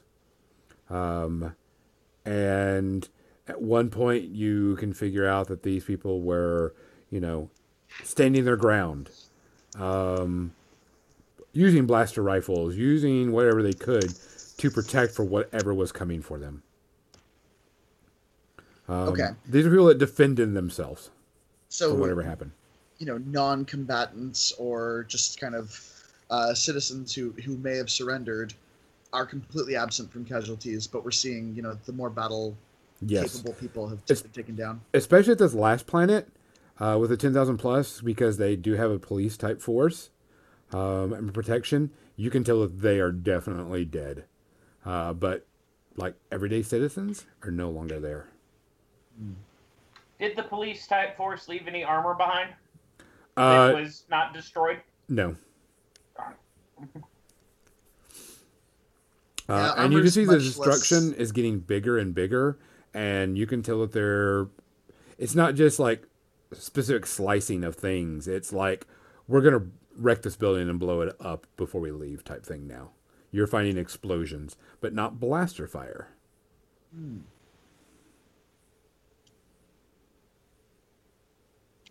Okay. Um, Mel's gonna head back to the ship, and she's Okay. gonna plot a couple of uh, of different sort of charts on the the astrogation simulator, and look at if there's any kind of patterns uh, with the, the array of planets they've been to, and that they were sort of expected to go to. I mean, obviously they're moving inward, but is there a logical next choice? Is there a very specific course being plotted? Uh, you, you kick it in, and as soon as you get in, A7's already relaying the information to uh, the Jedi Council. Um, and you kind of look over it, and you don't see a true pattern. You just know that it's moving from the outer rim to inside. Um, and all of a sudden, uh, A7 goes, Look at this. And he like pops up, and this map shows up. And he's like, This is what the other people have found. And you, you see this large astrogation chart and you're seeing these red planets pop up. And it's like everybody's inputting these planets where something has been destroyed. Uh, and it's not all the planets are in there, but you can definitely see like this ring or globe because it's a 3D is like coming in. It's still quite large, but you can definitely tell that it's moving towards, you know, after people start inputting all their stuff, you can see a blip, blip, blip, blip, and you can see that it's, it's moving from the furthest outreach that they have, and you can see it start moving in. Is it coming from uh, like kind of a side of the galaxy, or is it is it literally from all sides coming in? All sides that you can tell. Wow, the, the scope of this is in, unimaginable. Correct. There's a lot. It's huge. Yeah, Mel is overwhelmed by a sense of true dread for a few minutes. Uh, she's never encountered anything quite like this, or uh, as as existential in its threat. Okay. Um, she she just sort of takes a step back to kind of reel in the scope. Okay. Um, yeah, this is a lot bigger than you thought it was. Um, all of a sudden, while you're looking at the map, four little dots appear, and A7's like, "We need to go to these now." Uh, okay, let's go. Um, Mel's gonna start. Where are she's they right all there. Going? Uh, you can see that it's uh, four more other planets that are closer in. No, Uh, no. Gand is kind of an existential comment about where could you store all that, all of those people. Yes. that is something that is a very good question. He has That's no way of trying to answer that question. He just is shocked. Yeah, in all of the books that she's ever read, Mel has never encountered something that could possibly even even want to answer that question. Yep. Um, she'll key in the astrogation coordinates as quickly as possible and head to the the first planet indicated. Okay. Uh, you keep going in. Um, you're going to see the exact same thing on all four planets. Uh, the same writing, the same information. The you notice that, and, and there's more and more people dead. Um, by the fourth planet, I need everybody to make a fear check. Oh, a fear check. This is what? Cool. Yes.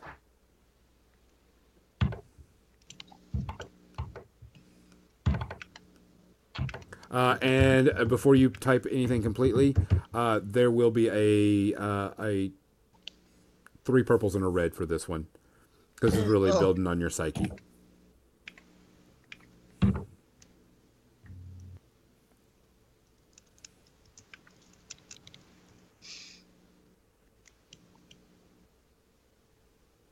Okay.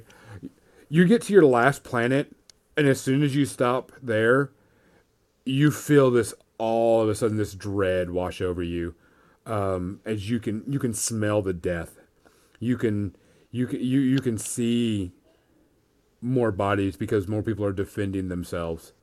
Um, definitely Gand, you you are super super careful that you don't throw up within your suit and you you step down, you look around, and you immediately walk right back in the ship. Uh, Frizz and uh, Mel, you both walk down, and you kind of instantly you feel that you you know it's going to be there. You're not going to go look. It's too horrific to go on any further. Yeah, I don't need any more trauma. Uh, and you think about the last one because this is by the by the last one you're there. Um, this is we're in the millions now.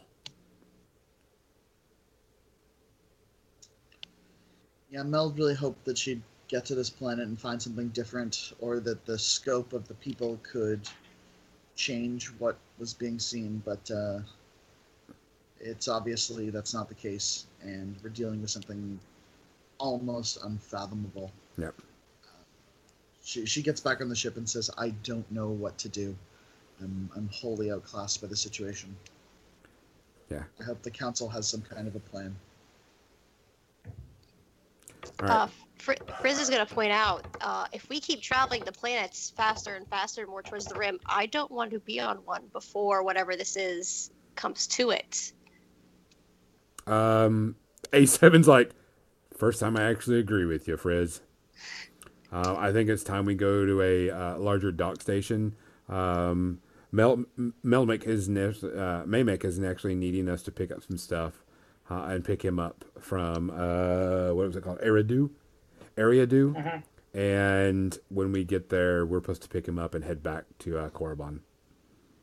I think we've seen enough. There's there's nothing we can do. We need to we need to prepare for whatever's coming and do some more research. Um, fuck the council. Yeah, uh, Mel feels very much the same way. She's uh, going to collect all of the notes she's taken on the various writings, and she's going to focus on research.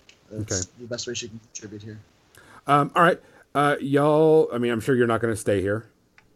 No. Okay. Uh, and y'all head through hyperspace.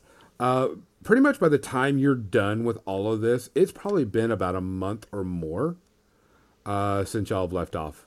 Um, it, it has definitely been a dreadful sight.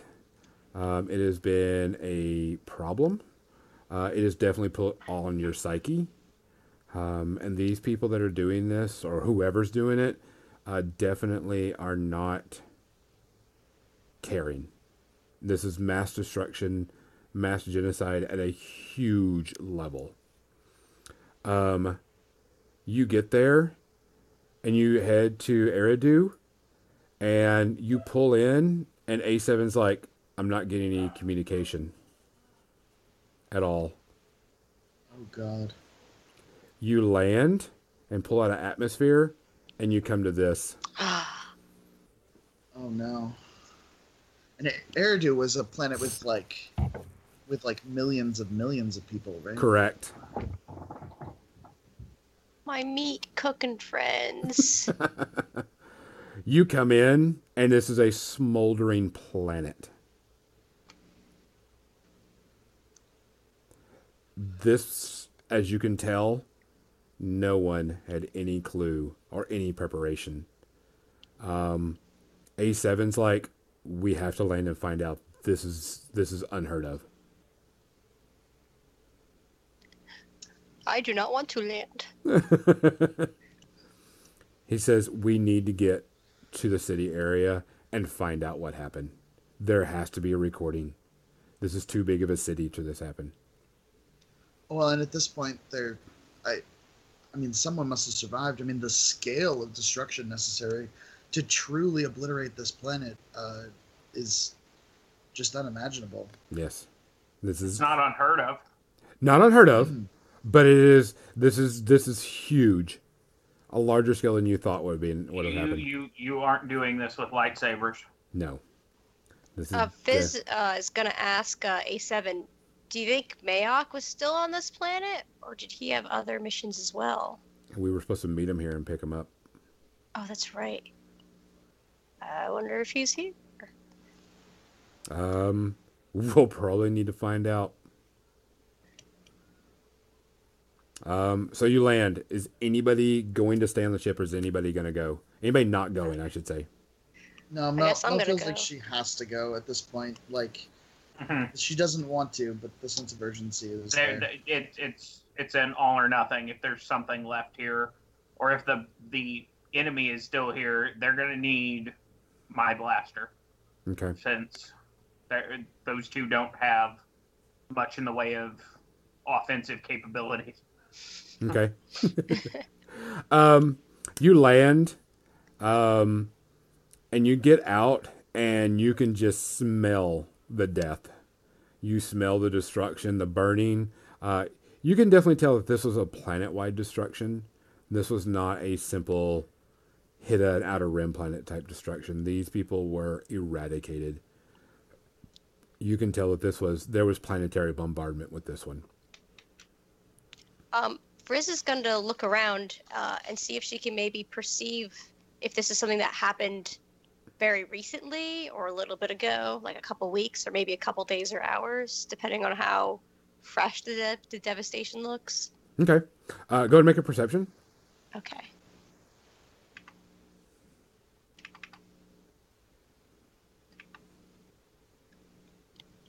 Oh, sorry, I have it turned off so we can see the cool picture. Sorry, It is very cool. I did a lot of cool look for some really cool scenes for y'all.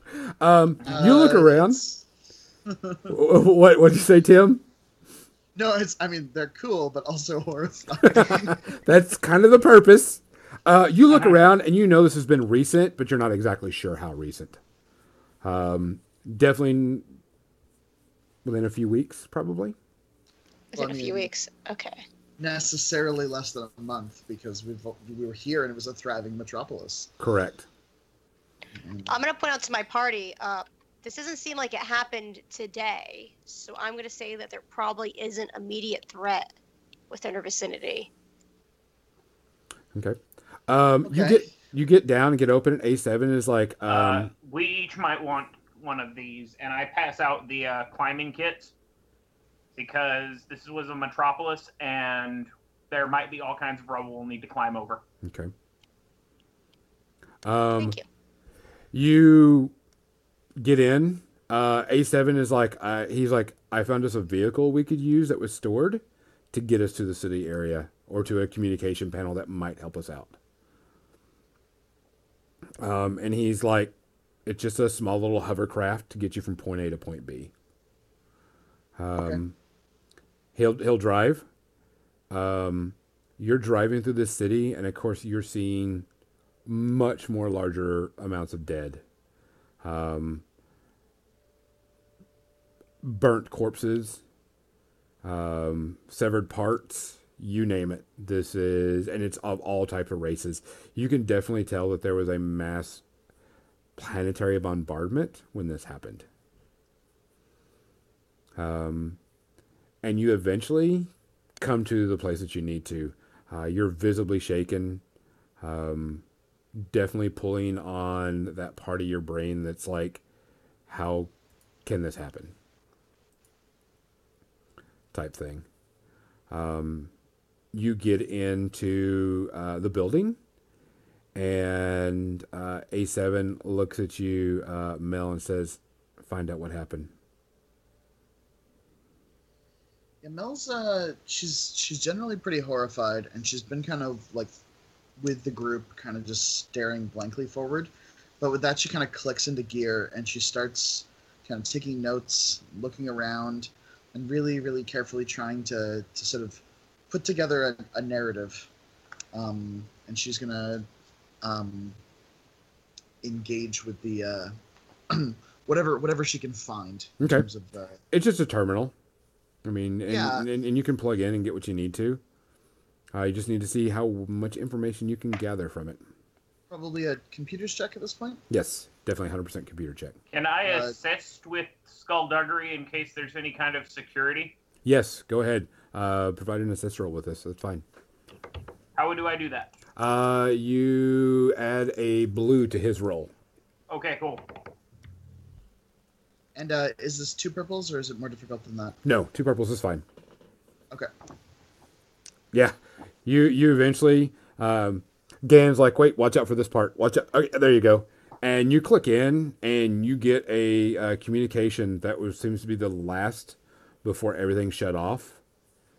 And it is a terrified voice of a man, uh, definitely human, uh, and you can feel, you can just feel the pain and fear in his voice as he's screaming, We don't know how they got here. We don't know how they got this.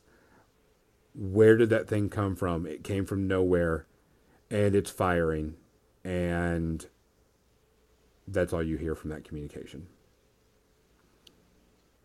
And there's uh, there's no visual record. It's just the audio recording. Just the audio. Uh, go for another terminal access roll. Uh, see if you can dig. Uh, the difficulty is going to go up to three purples now. Uh, does the skullduggery assistance help at all?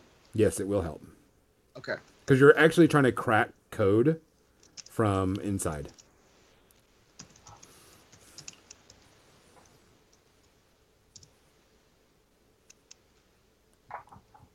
Mm, good job. Um, you click in, you're able to get past the next set of security codes, um, and you're you hear this, and it's like, and you notice this is not from the section that you're in; it's from another part of the planet. Um, who are these people? What are they doing here? Why do they have sabers? And then all of a sudden, you hear blaster fire, and they're getting through, and it cuts out from there.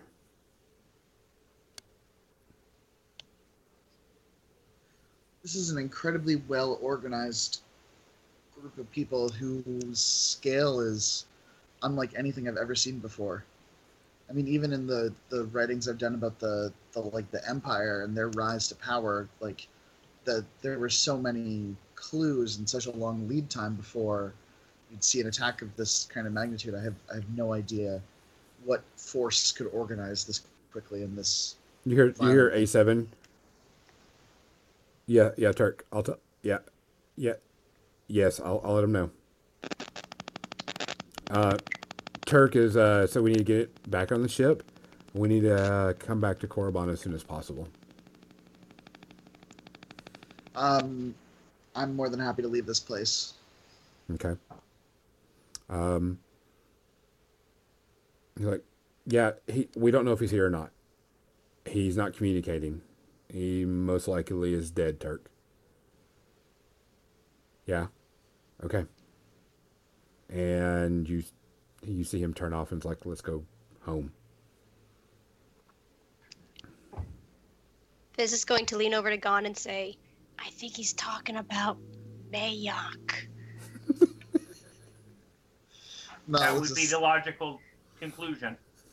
You're welcome. well, we'll just let a little smile come across her face.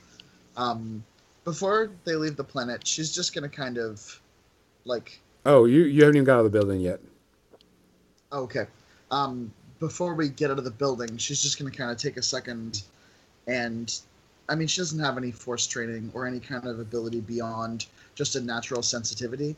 But she's just gonna kind of let her sort of feelings um, slip past her. There's been an enormous amount of death here, but if there's any sense of life or any kind of remnant of the person that she's met, um, she's gonna see if she can feel it. Okay. Um, all you feel as the emotions wave over you is this is just mass death. Um, if you knew that if you if either one of you were more attuned to the force, you definitely would have felt this before it happened or as it happened. Well, for the first time ever, Mel's gonna be grateful she has only the limited force understanding she does. Okay, y'all get it, but y'all get out of the building, um, get back into uh, the hovercraft, and start heading away. Uh, make a perception roll. Only two purples.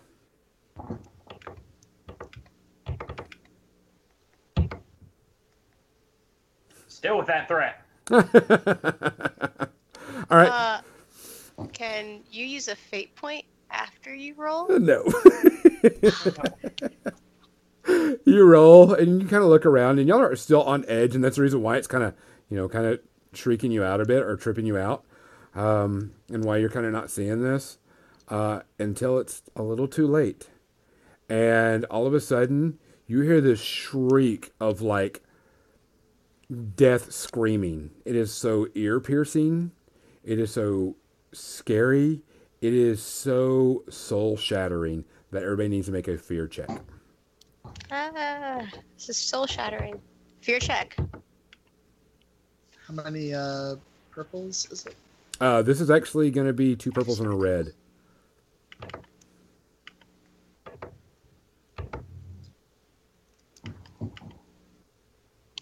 I'm scared. Okay. Uh, first bit, you actually took the worst of it. Everybody failed their fear check. You both, all three of you turn around, and even A7's like, he goes, "We're leaving," and you turn around and you see this humanoid form, dressed in fully black composite armor, from head to toe, and black cloak, and black. I mean, just like the darkest of night, but the metal is shiny, and all of a sudden you hear the scream come from him and he lights up these two sabers and when they light up they're not just red they're like a black it, it's like the light has gone out type red it's like a blood style type red They're like a black hole. Yeah. That's horrifying. but it does have a red tinge to the outside of it the inside is very dark and black but the outside is very uh, is still a dark blood style type red and you hear this piercing scream and then A7's like, we're getting out of here. And he pushes the button, you know, and he starts to drive off. And you see this creature, humanoid shape, leap through the air towards you. By the Oh way, Gand is so terrified by that sound, he's just gonna start firing his gun. Okay. Uh, you may go ahead and fire if you would like. Uh, you will definitely have a difficulty of three purples and a red at this point to be shaken and for what this person's doing. Mhm. Uh, you shoot, but as soon as you shoot, you see these sabers come in and pop down and hit two of the blasters, and one of them hits your vehicle. Oh. And you can see he's Um, about to land on the vehicle as he's coming down. You each have one action until he gets there. Uh, yeah. Um, Mel's gonna just turn on the lightsaber and just kind of hold as defensive a stance as she can. Okay. Uh, Fizz is super shaken, but she is going to access her center of being as best as she can and use a fate point to try to shoot this thing because Okay. she does not want to die. Okay. Um, that is two purples and a red. Yes, but you get a blue because you used the fate point. Okay. Oh, come on. You hit, and as soon as he comes down, you can definitely tell he, he blocks it with no problem. Ah, But it kind of it, it, it's a well solid hit that he flips before he gets onto the craft and kind of slides back, and you hear him scream again. And A7's like looks back, Why are you looking back? Shit. and you see him, he's like, you know, you can like you can just see him pushing as many buttons, and he's like, throw everything off. Not frizz, but everything off. Yeah, Mel's gonna dump whatever supplies and stuff. She'll hang on to her pathetic training lightsaber and her notes about the writings, but basically everything else she's just bailing off the, the vehicle as quickly as possible. I'm throwing chairs. I'm like ripping up the. All right, you're sitting there doing that. He kind of stands back up, and of course you're moving at a mu- much faster pace. But you see him, and he's like leaping and flying through the air. Definitely, you can tell that he's using some type of force, uh, force jumping, and sliding around, and getting through. Kind of like if a Jedi had parkour. oh my god, a hardcore Parker Jedi. Um, well, that's that's the scariest thing I've ever seen. and sabers are Uh, coming on and off as he's doing it and he would like and when he's flipping he'll like flip and he'll like turn them on to cut down a beam or something that's in his way before he gets to it so he doesn't like slam into it Somebody throw chairs at him. Yeah, um, Mel's gonna again adopt that defensive stance, hold her lightsaber, uh, you know, at the ready, assuming at some point this supernatural creature is gonna catch up with them. Um, she's terrified, but she's doing her best to be the stalwart force for good right before she gets cut down. okay um, before we go any further does everybody have about 15 or so more minutes that we are good for Yeah. I'm, I'm yes. good for another 15. Okay. Okay. I, I know we like to start, stop around eight or so, but we kind of started late, and I want to kind of get this finished up, and I want to kind of get the next part because it'll actually start us on the true story.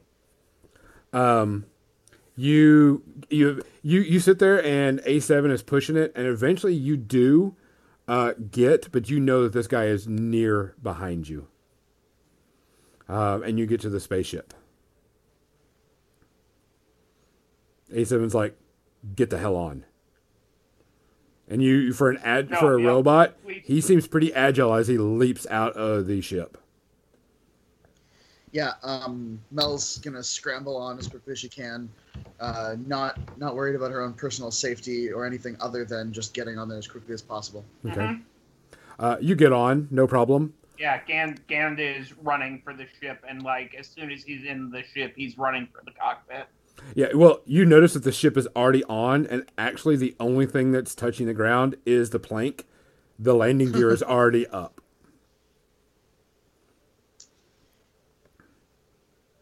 Y'all Yeah, jump Mel- on, uh, get on, and as soon as the landing, as soon as the hatch just starts to close, you see this whatever it is that has you know been chasing you, come in and throw both the sabers at the door, and fully lit, just throwing them at you.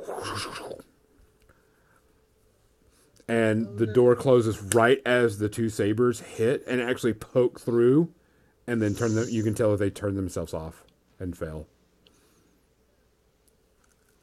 Well, Um, Mel's gonna see what she can do mechanically in terms of patching what could turn into a leak into space. But uh, in the meantime, hopefully the pilots are taking care of getting this ship off this planet. Okay. Um, you can tell the ship's already started moving, um, and it's already been planned. Um, A7 throws you this canister gun, Mel. Uh, it says patch Yep. those holes. She she jumps right into it, uh, working as quickly as she can to use her mechanical engineering training and her many hours of shop work. Okay. Uh, you can, you know, no roll is needed. You pretty much know how this works. This is pretty much a, a common knowledge type thing, Cool. uh, and you have plenty of time, so I'm not. There's not anything that you need to worry about. Um, and you get it patched up. Um, it's going to take you about two days to get back to Korriban. Um, so if there's anything you want to do particular, let me know before we jump into the last part of the adventure. Uh, Gand would like to meditate for those two days to try and calm the fuck down. Sorry. okay. Sorry, I Um, know that we're sorry. Um, having seen this this being, this creature, or this uh, this force user in person, is Mel able to contextualize any Jedi lore understanding or, or get any more information about it? Uh, go and give me some rolls. Uh, definitely two purples, a red, and a black right now.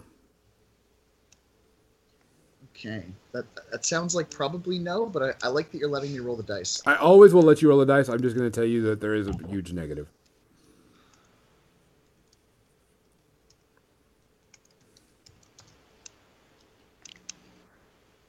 Um, you're like, I don't know what that is, but that was damn scary. Um, Correct. Yes. you're like charting all this information and making sure you're documenting really well. That's what your three bonuses for is a great Yeah. documentation done, but you have no clue what this is. Good good field research, bad practical experience. Correct. um, about um the end of day one on your trip back, um, A7's like they finally deciphered what that writing was. Turk comes on and is like, "You need to get home now. What did the writing say? We're coming home."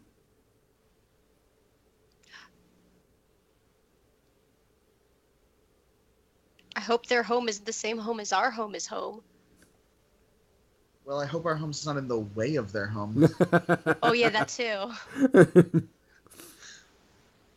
well, that's terrifying and haunting, but ultimately a kind of a clue.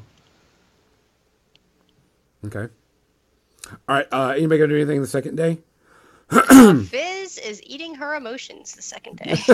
okay. And is continuing to meditate on his emotions the Okay. day. Mel's kind of lost in her books again. She's gonna still continue to contemplate whether there's a connection between the kind of ancient Jedi that she like knew about or understood about, or ancient Force users, uh, and what she saw or has experienced so far. Still not really making any connections, but feeling relieved to be at least looking into it. Okay. Um, you get back, um, and as soon as you come in the atmosphere, something's not right. Um, what you thought, you know, usually it's pretty bustling and busy, but um, there's a lot of moving going on. As in, things are being packed up, Oh, and you I can think see I don't have anything. big ships are being taken off. And you land, and Turk is right there. He's like, get into the council right now. okay. Uh, Mel's gonna collect all of her paperwork and she's gonna head straight there. Okay. Um, and, and like A7, you're like running to where you need to go. You can tell that this looks like a mass evacuation. This is not. Is this one allowed in the council? Yes. I, I go with them. Yes. Standard rules for protocol are uh, not in effect. Correct. Um, they're sitting there, and, and you can tell like half of the council's not even there. I mean, not even like twenty percent is there. Um, they're sitting there, and they're they're not even in their seats. They're down at this huge table, and they're like, "You go here, you go here, you here, you take these people and go that direction. You take these people and go that direction." Um, and Turk walks up, and he's like, "I got him." and it, you see one of the the council members and he's like here take this and keep it safe and they give you this box Okay. Um, Mel takes the box. and it's it's like a chest i would just say more than a box it's like a chest Okay. She takes half of the box. okay i mean you, it's, it's actually able to be levitated i should be a little bit more descriptive it, it, it's a Ah, large okay. chest but it is a, a levitation type device that you can move it pretty easy Okay. He's uh, like- do, you, do you want any of our findings, or what? What, what do we do? there's no time get off the planet uh and all of a sudden you hear this large large explosion go off gand make a perception roll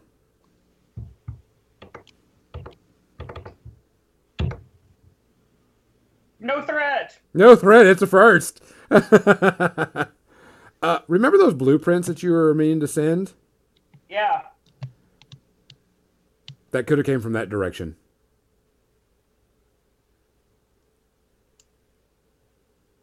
Okay. Well, I don't have to send them blueprints anymore. I'm out of that. I'm off that hook. Um, and all of a sudden, the planet and the building start to shake,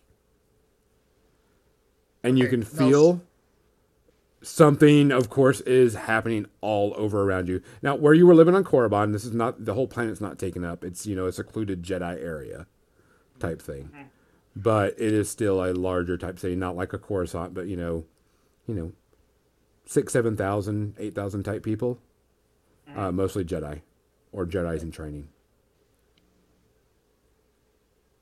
Okay. But certainly, like if we're if we're grading on the scale of combatants or non-combatants, like that's six or seven thousand people who can hold their own in a fight, and they're all evacuating right now. Yes. Like, we should get out of here. Yes. Yes. Run. So Uh, Mel's gonna guide the levitation chest uh, back toward the ship, and but she's moving at a brisk pace, as quickly as she can move this this item. Okay. Before we leave Turk, I'm going to remind him he owes me money. Turk's looking at you. Go. Shut up, Gand, and move. No, no, I'm running while I'm saying this, but just to remind him. Okay. You're running outside, and as soon as you come outside the main temple, it hits you. You see people dropping from ships that are hovering above, and you see people just jumping from ships. Sabers lit, the blackest red as they are landing like paratrooper types. And you hear labor saber combat all around you. Uh, okay. Um, Mel's trying not to like marvel at the like the tactical ingenuity of what's occurring, which would be interesting if she was reading about it in a book, but instead is just terrifying. And and she rushes toward the ship as po- as quickly as possible. Uh, she radios to to A7. Um, we're we're trying to get out of here as quickly as possible. Uh, if you can start up the ship, we're we're ready to go. All all done. Get on. Yeah. mhm. Um, you start to run back, and Turk is with you. You know, trying to trying to get with you. Uh, and all of a sudden, you're probably like maybe a hundred yards from the ship, uh, getting on, and all of a sudden, four figures drop in front of you, um, and they're not holding typical double or dual. They're holding pikes, Oh, and they're lit with the saber. Turk's like, "There's no way," and all of a sudden, he lights a saber, and he's like, "Whatever happens, get your ass on that ship and get the hell out." oh no.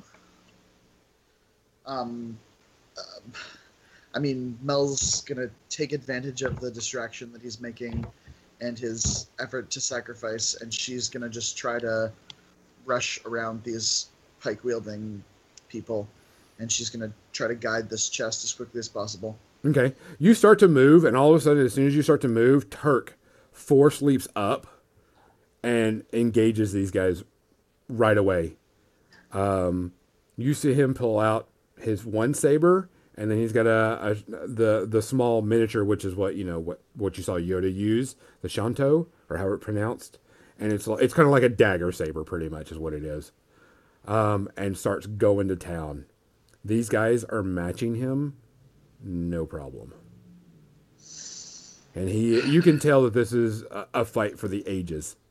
Uh, you actually kind of get distracted every so often as you see them perform feats that you would only imagine during combat. I mean, Mel is is like one part Marvel, one part horror as she like rushes toward the ship. But she's like she's looking over her shoulder. She's impressed. Uh, Like, yeah, lightsaber combat is her favorite thing.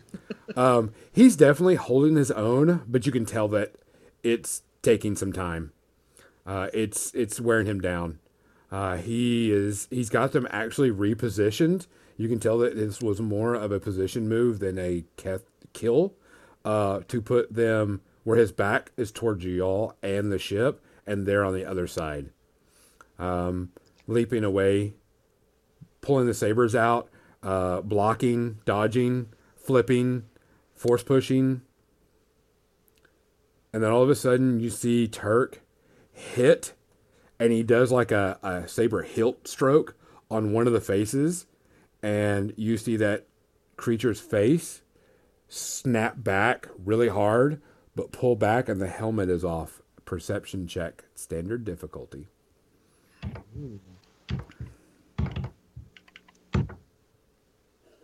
Nope. Fizz and Gand, um, Mel, you're Eagle just eyes. yeah, you're just like this is too cool not to watch type thing. You're just too Mesmerized by yeah. saber fighting. um, Gand and Frizz.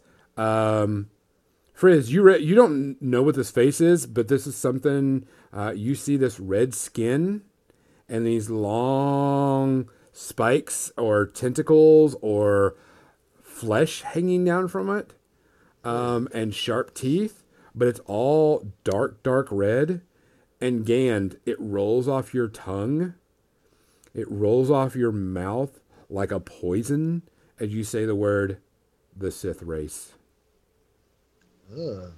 And Turk looks back at you as he's doing this, and six more guys land around him. And he looks back and Run, says, you. Hide. Don't come back. And all of a sudden, these sabers all go into him No. and slice into his body, all pretty much with precision strike. And you can see that he's just standing there, and he's, his sabers turn off. They drop out of his hand, and he's like, "Go." Well, uh, we're not going to waste that exit. Mel rushes onto the ship as quickly as possible, pushing the go. crate. tears streaming down her face. I mean, this is the first being of her own race who's been anything but horrible to her, and she just watched him die at the hands of some horrible monster race. Okay. A7 is pretty much launching y'all off as soon as possible. Um, you're receiving blaster fire as you get out. Uh, nothing that you're going to have to do repairs when you're done, uh, but you eventually get and get out and hit into hyperspace. Um, as you look back before you hit into the loop, you can see that there's mass destruction and you see nothing but a ton of red sabers being used all over the place. And all of a sudden, you're seeing, you know, other Jedi sabers that were being used. And just every so often, you see it go out, go out, Oh god. go out, go out, go out, go. Out. And it's just like, it's like the lights being diminished wherever you see a group of red. And you see other sabers just disappear and being turned off. And A7 And hits it. more worried right now about what's happening in front of us. Yes. Um, he, he, he, you and him are scrambling, and he's like, "I've got these coordinates. Just don't let us die."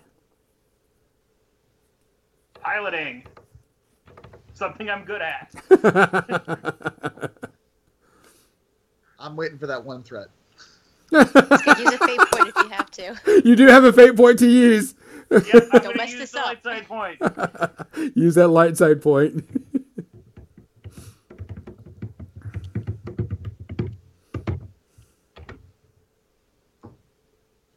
um, you sit there and you're trying to pile, you pilot it, and you like turn in, and you're like, no, and all of a sudden this blaster fire comes right up above you, and you look, and there's this huge capital ship, and you turn it just as the last second, as it starts hitting parts of the planet where the communication arrays were last at. And you're able to hit hyperspace and get out. Hmm. And this is where we're going to end. Frizz had a crush on him, and now he's dead.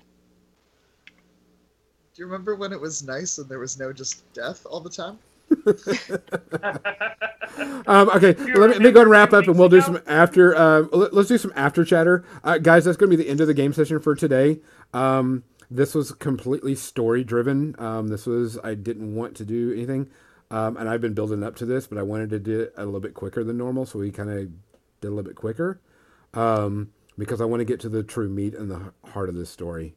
Um, so you're going to be back when we come back, which we're off next week, guys. If anybody's listening, and we'll be back um, the week after that, most likely. Uh, I'm gonna be actually in your neck of the woods, Gonzo, that Wednesday, so I won't be near my uh, character sheet and stuff.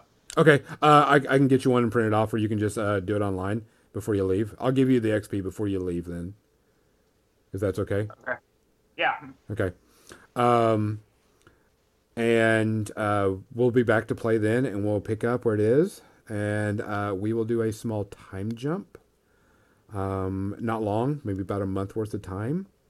Um, so you can um, digest what has happened. Um, this is going to be the end of technically episode one. Um, the prologue. Uh, and now we're going to get into the meat of the story, guys. Uh, I'm going to cut off Twitch because I don't want to spoil anything for our listeners. Yeah.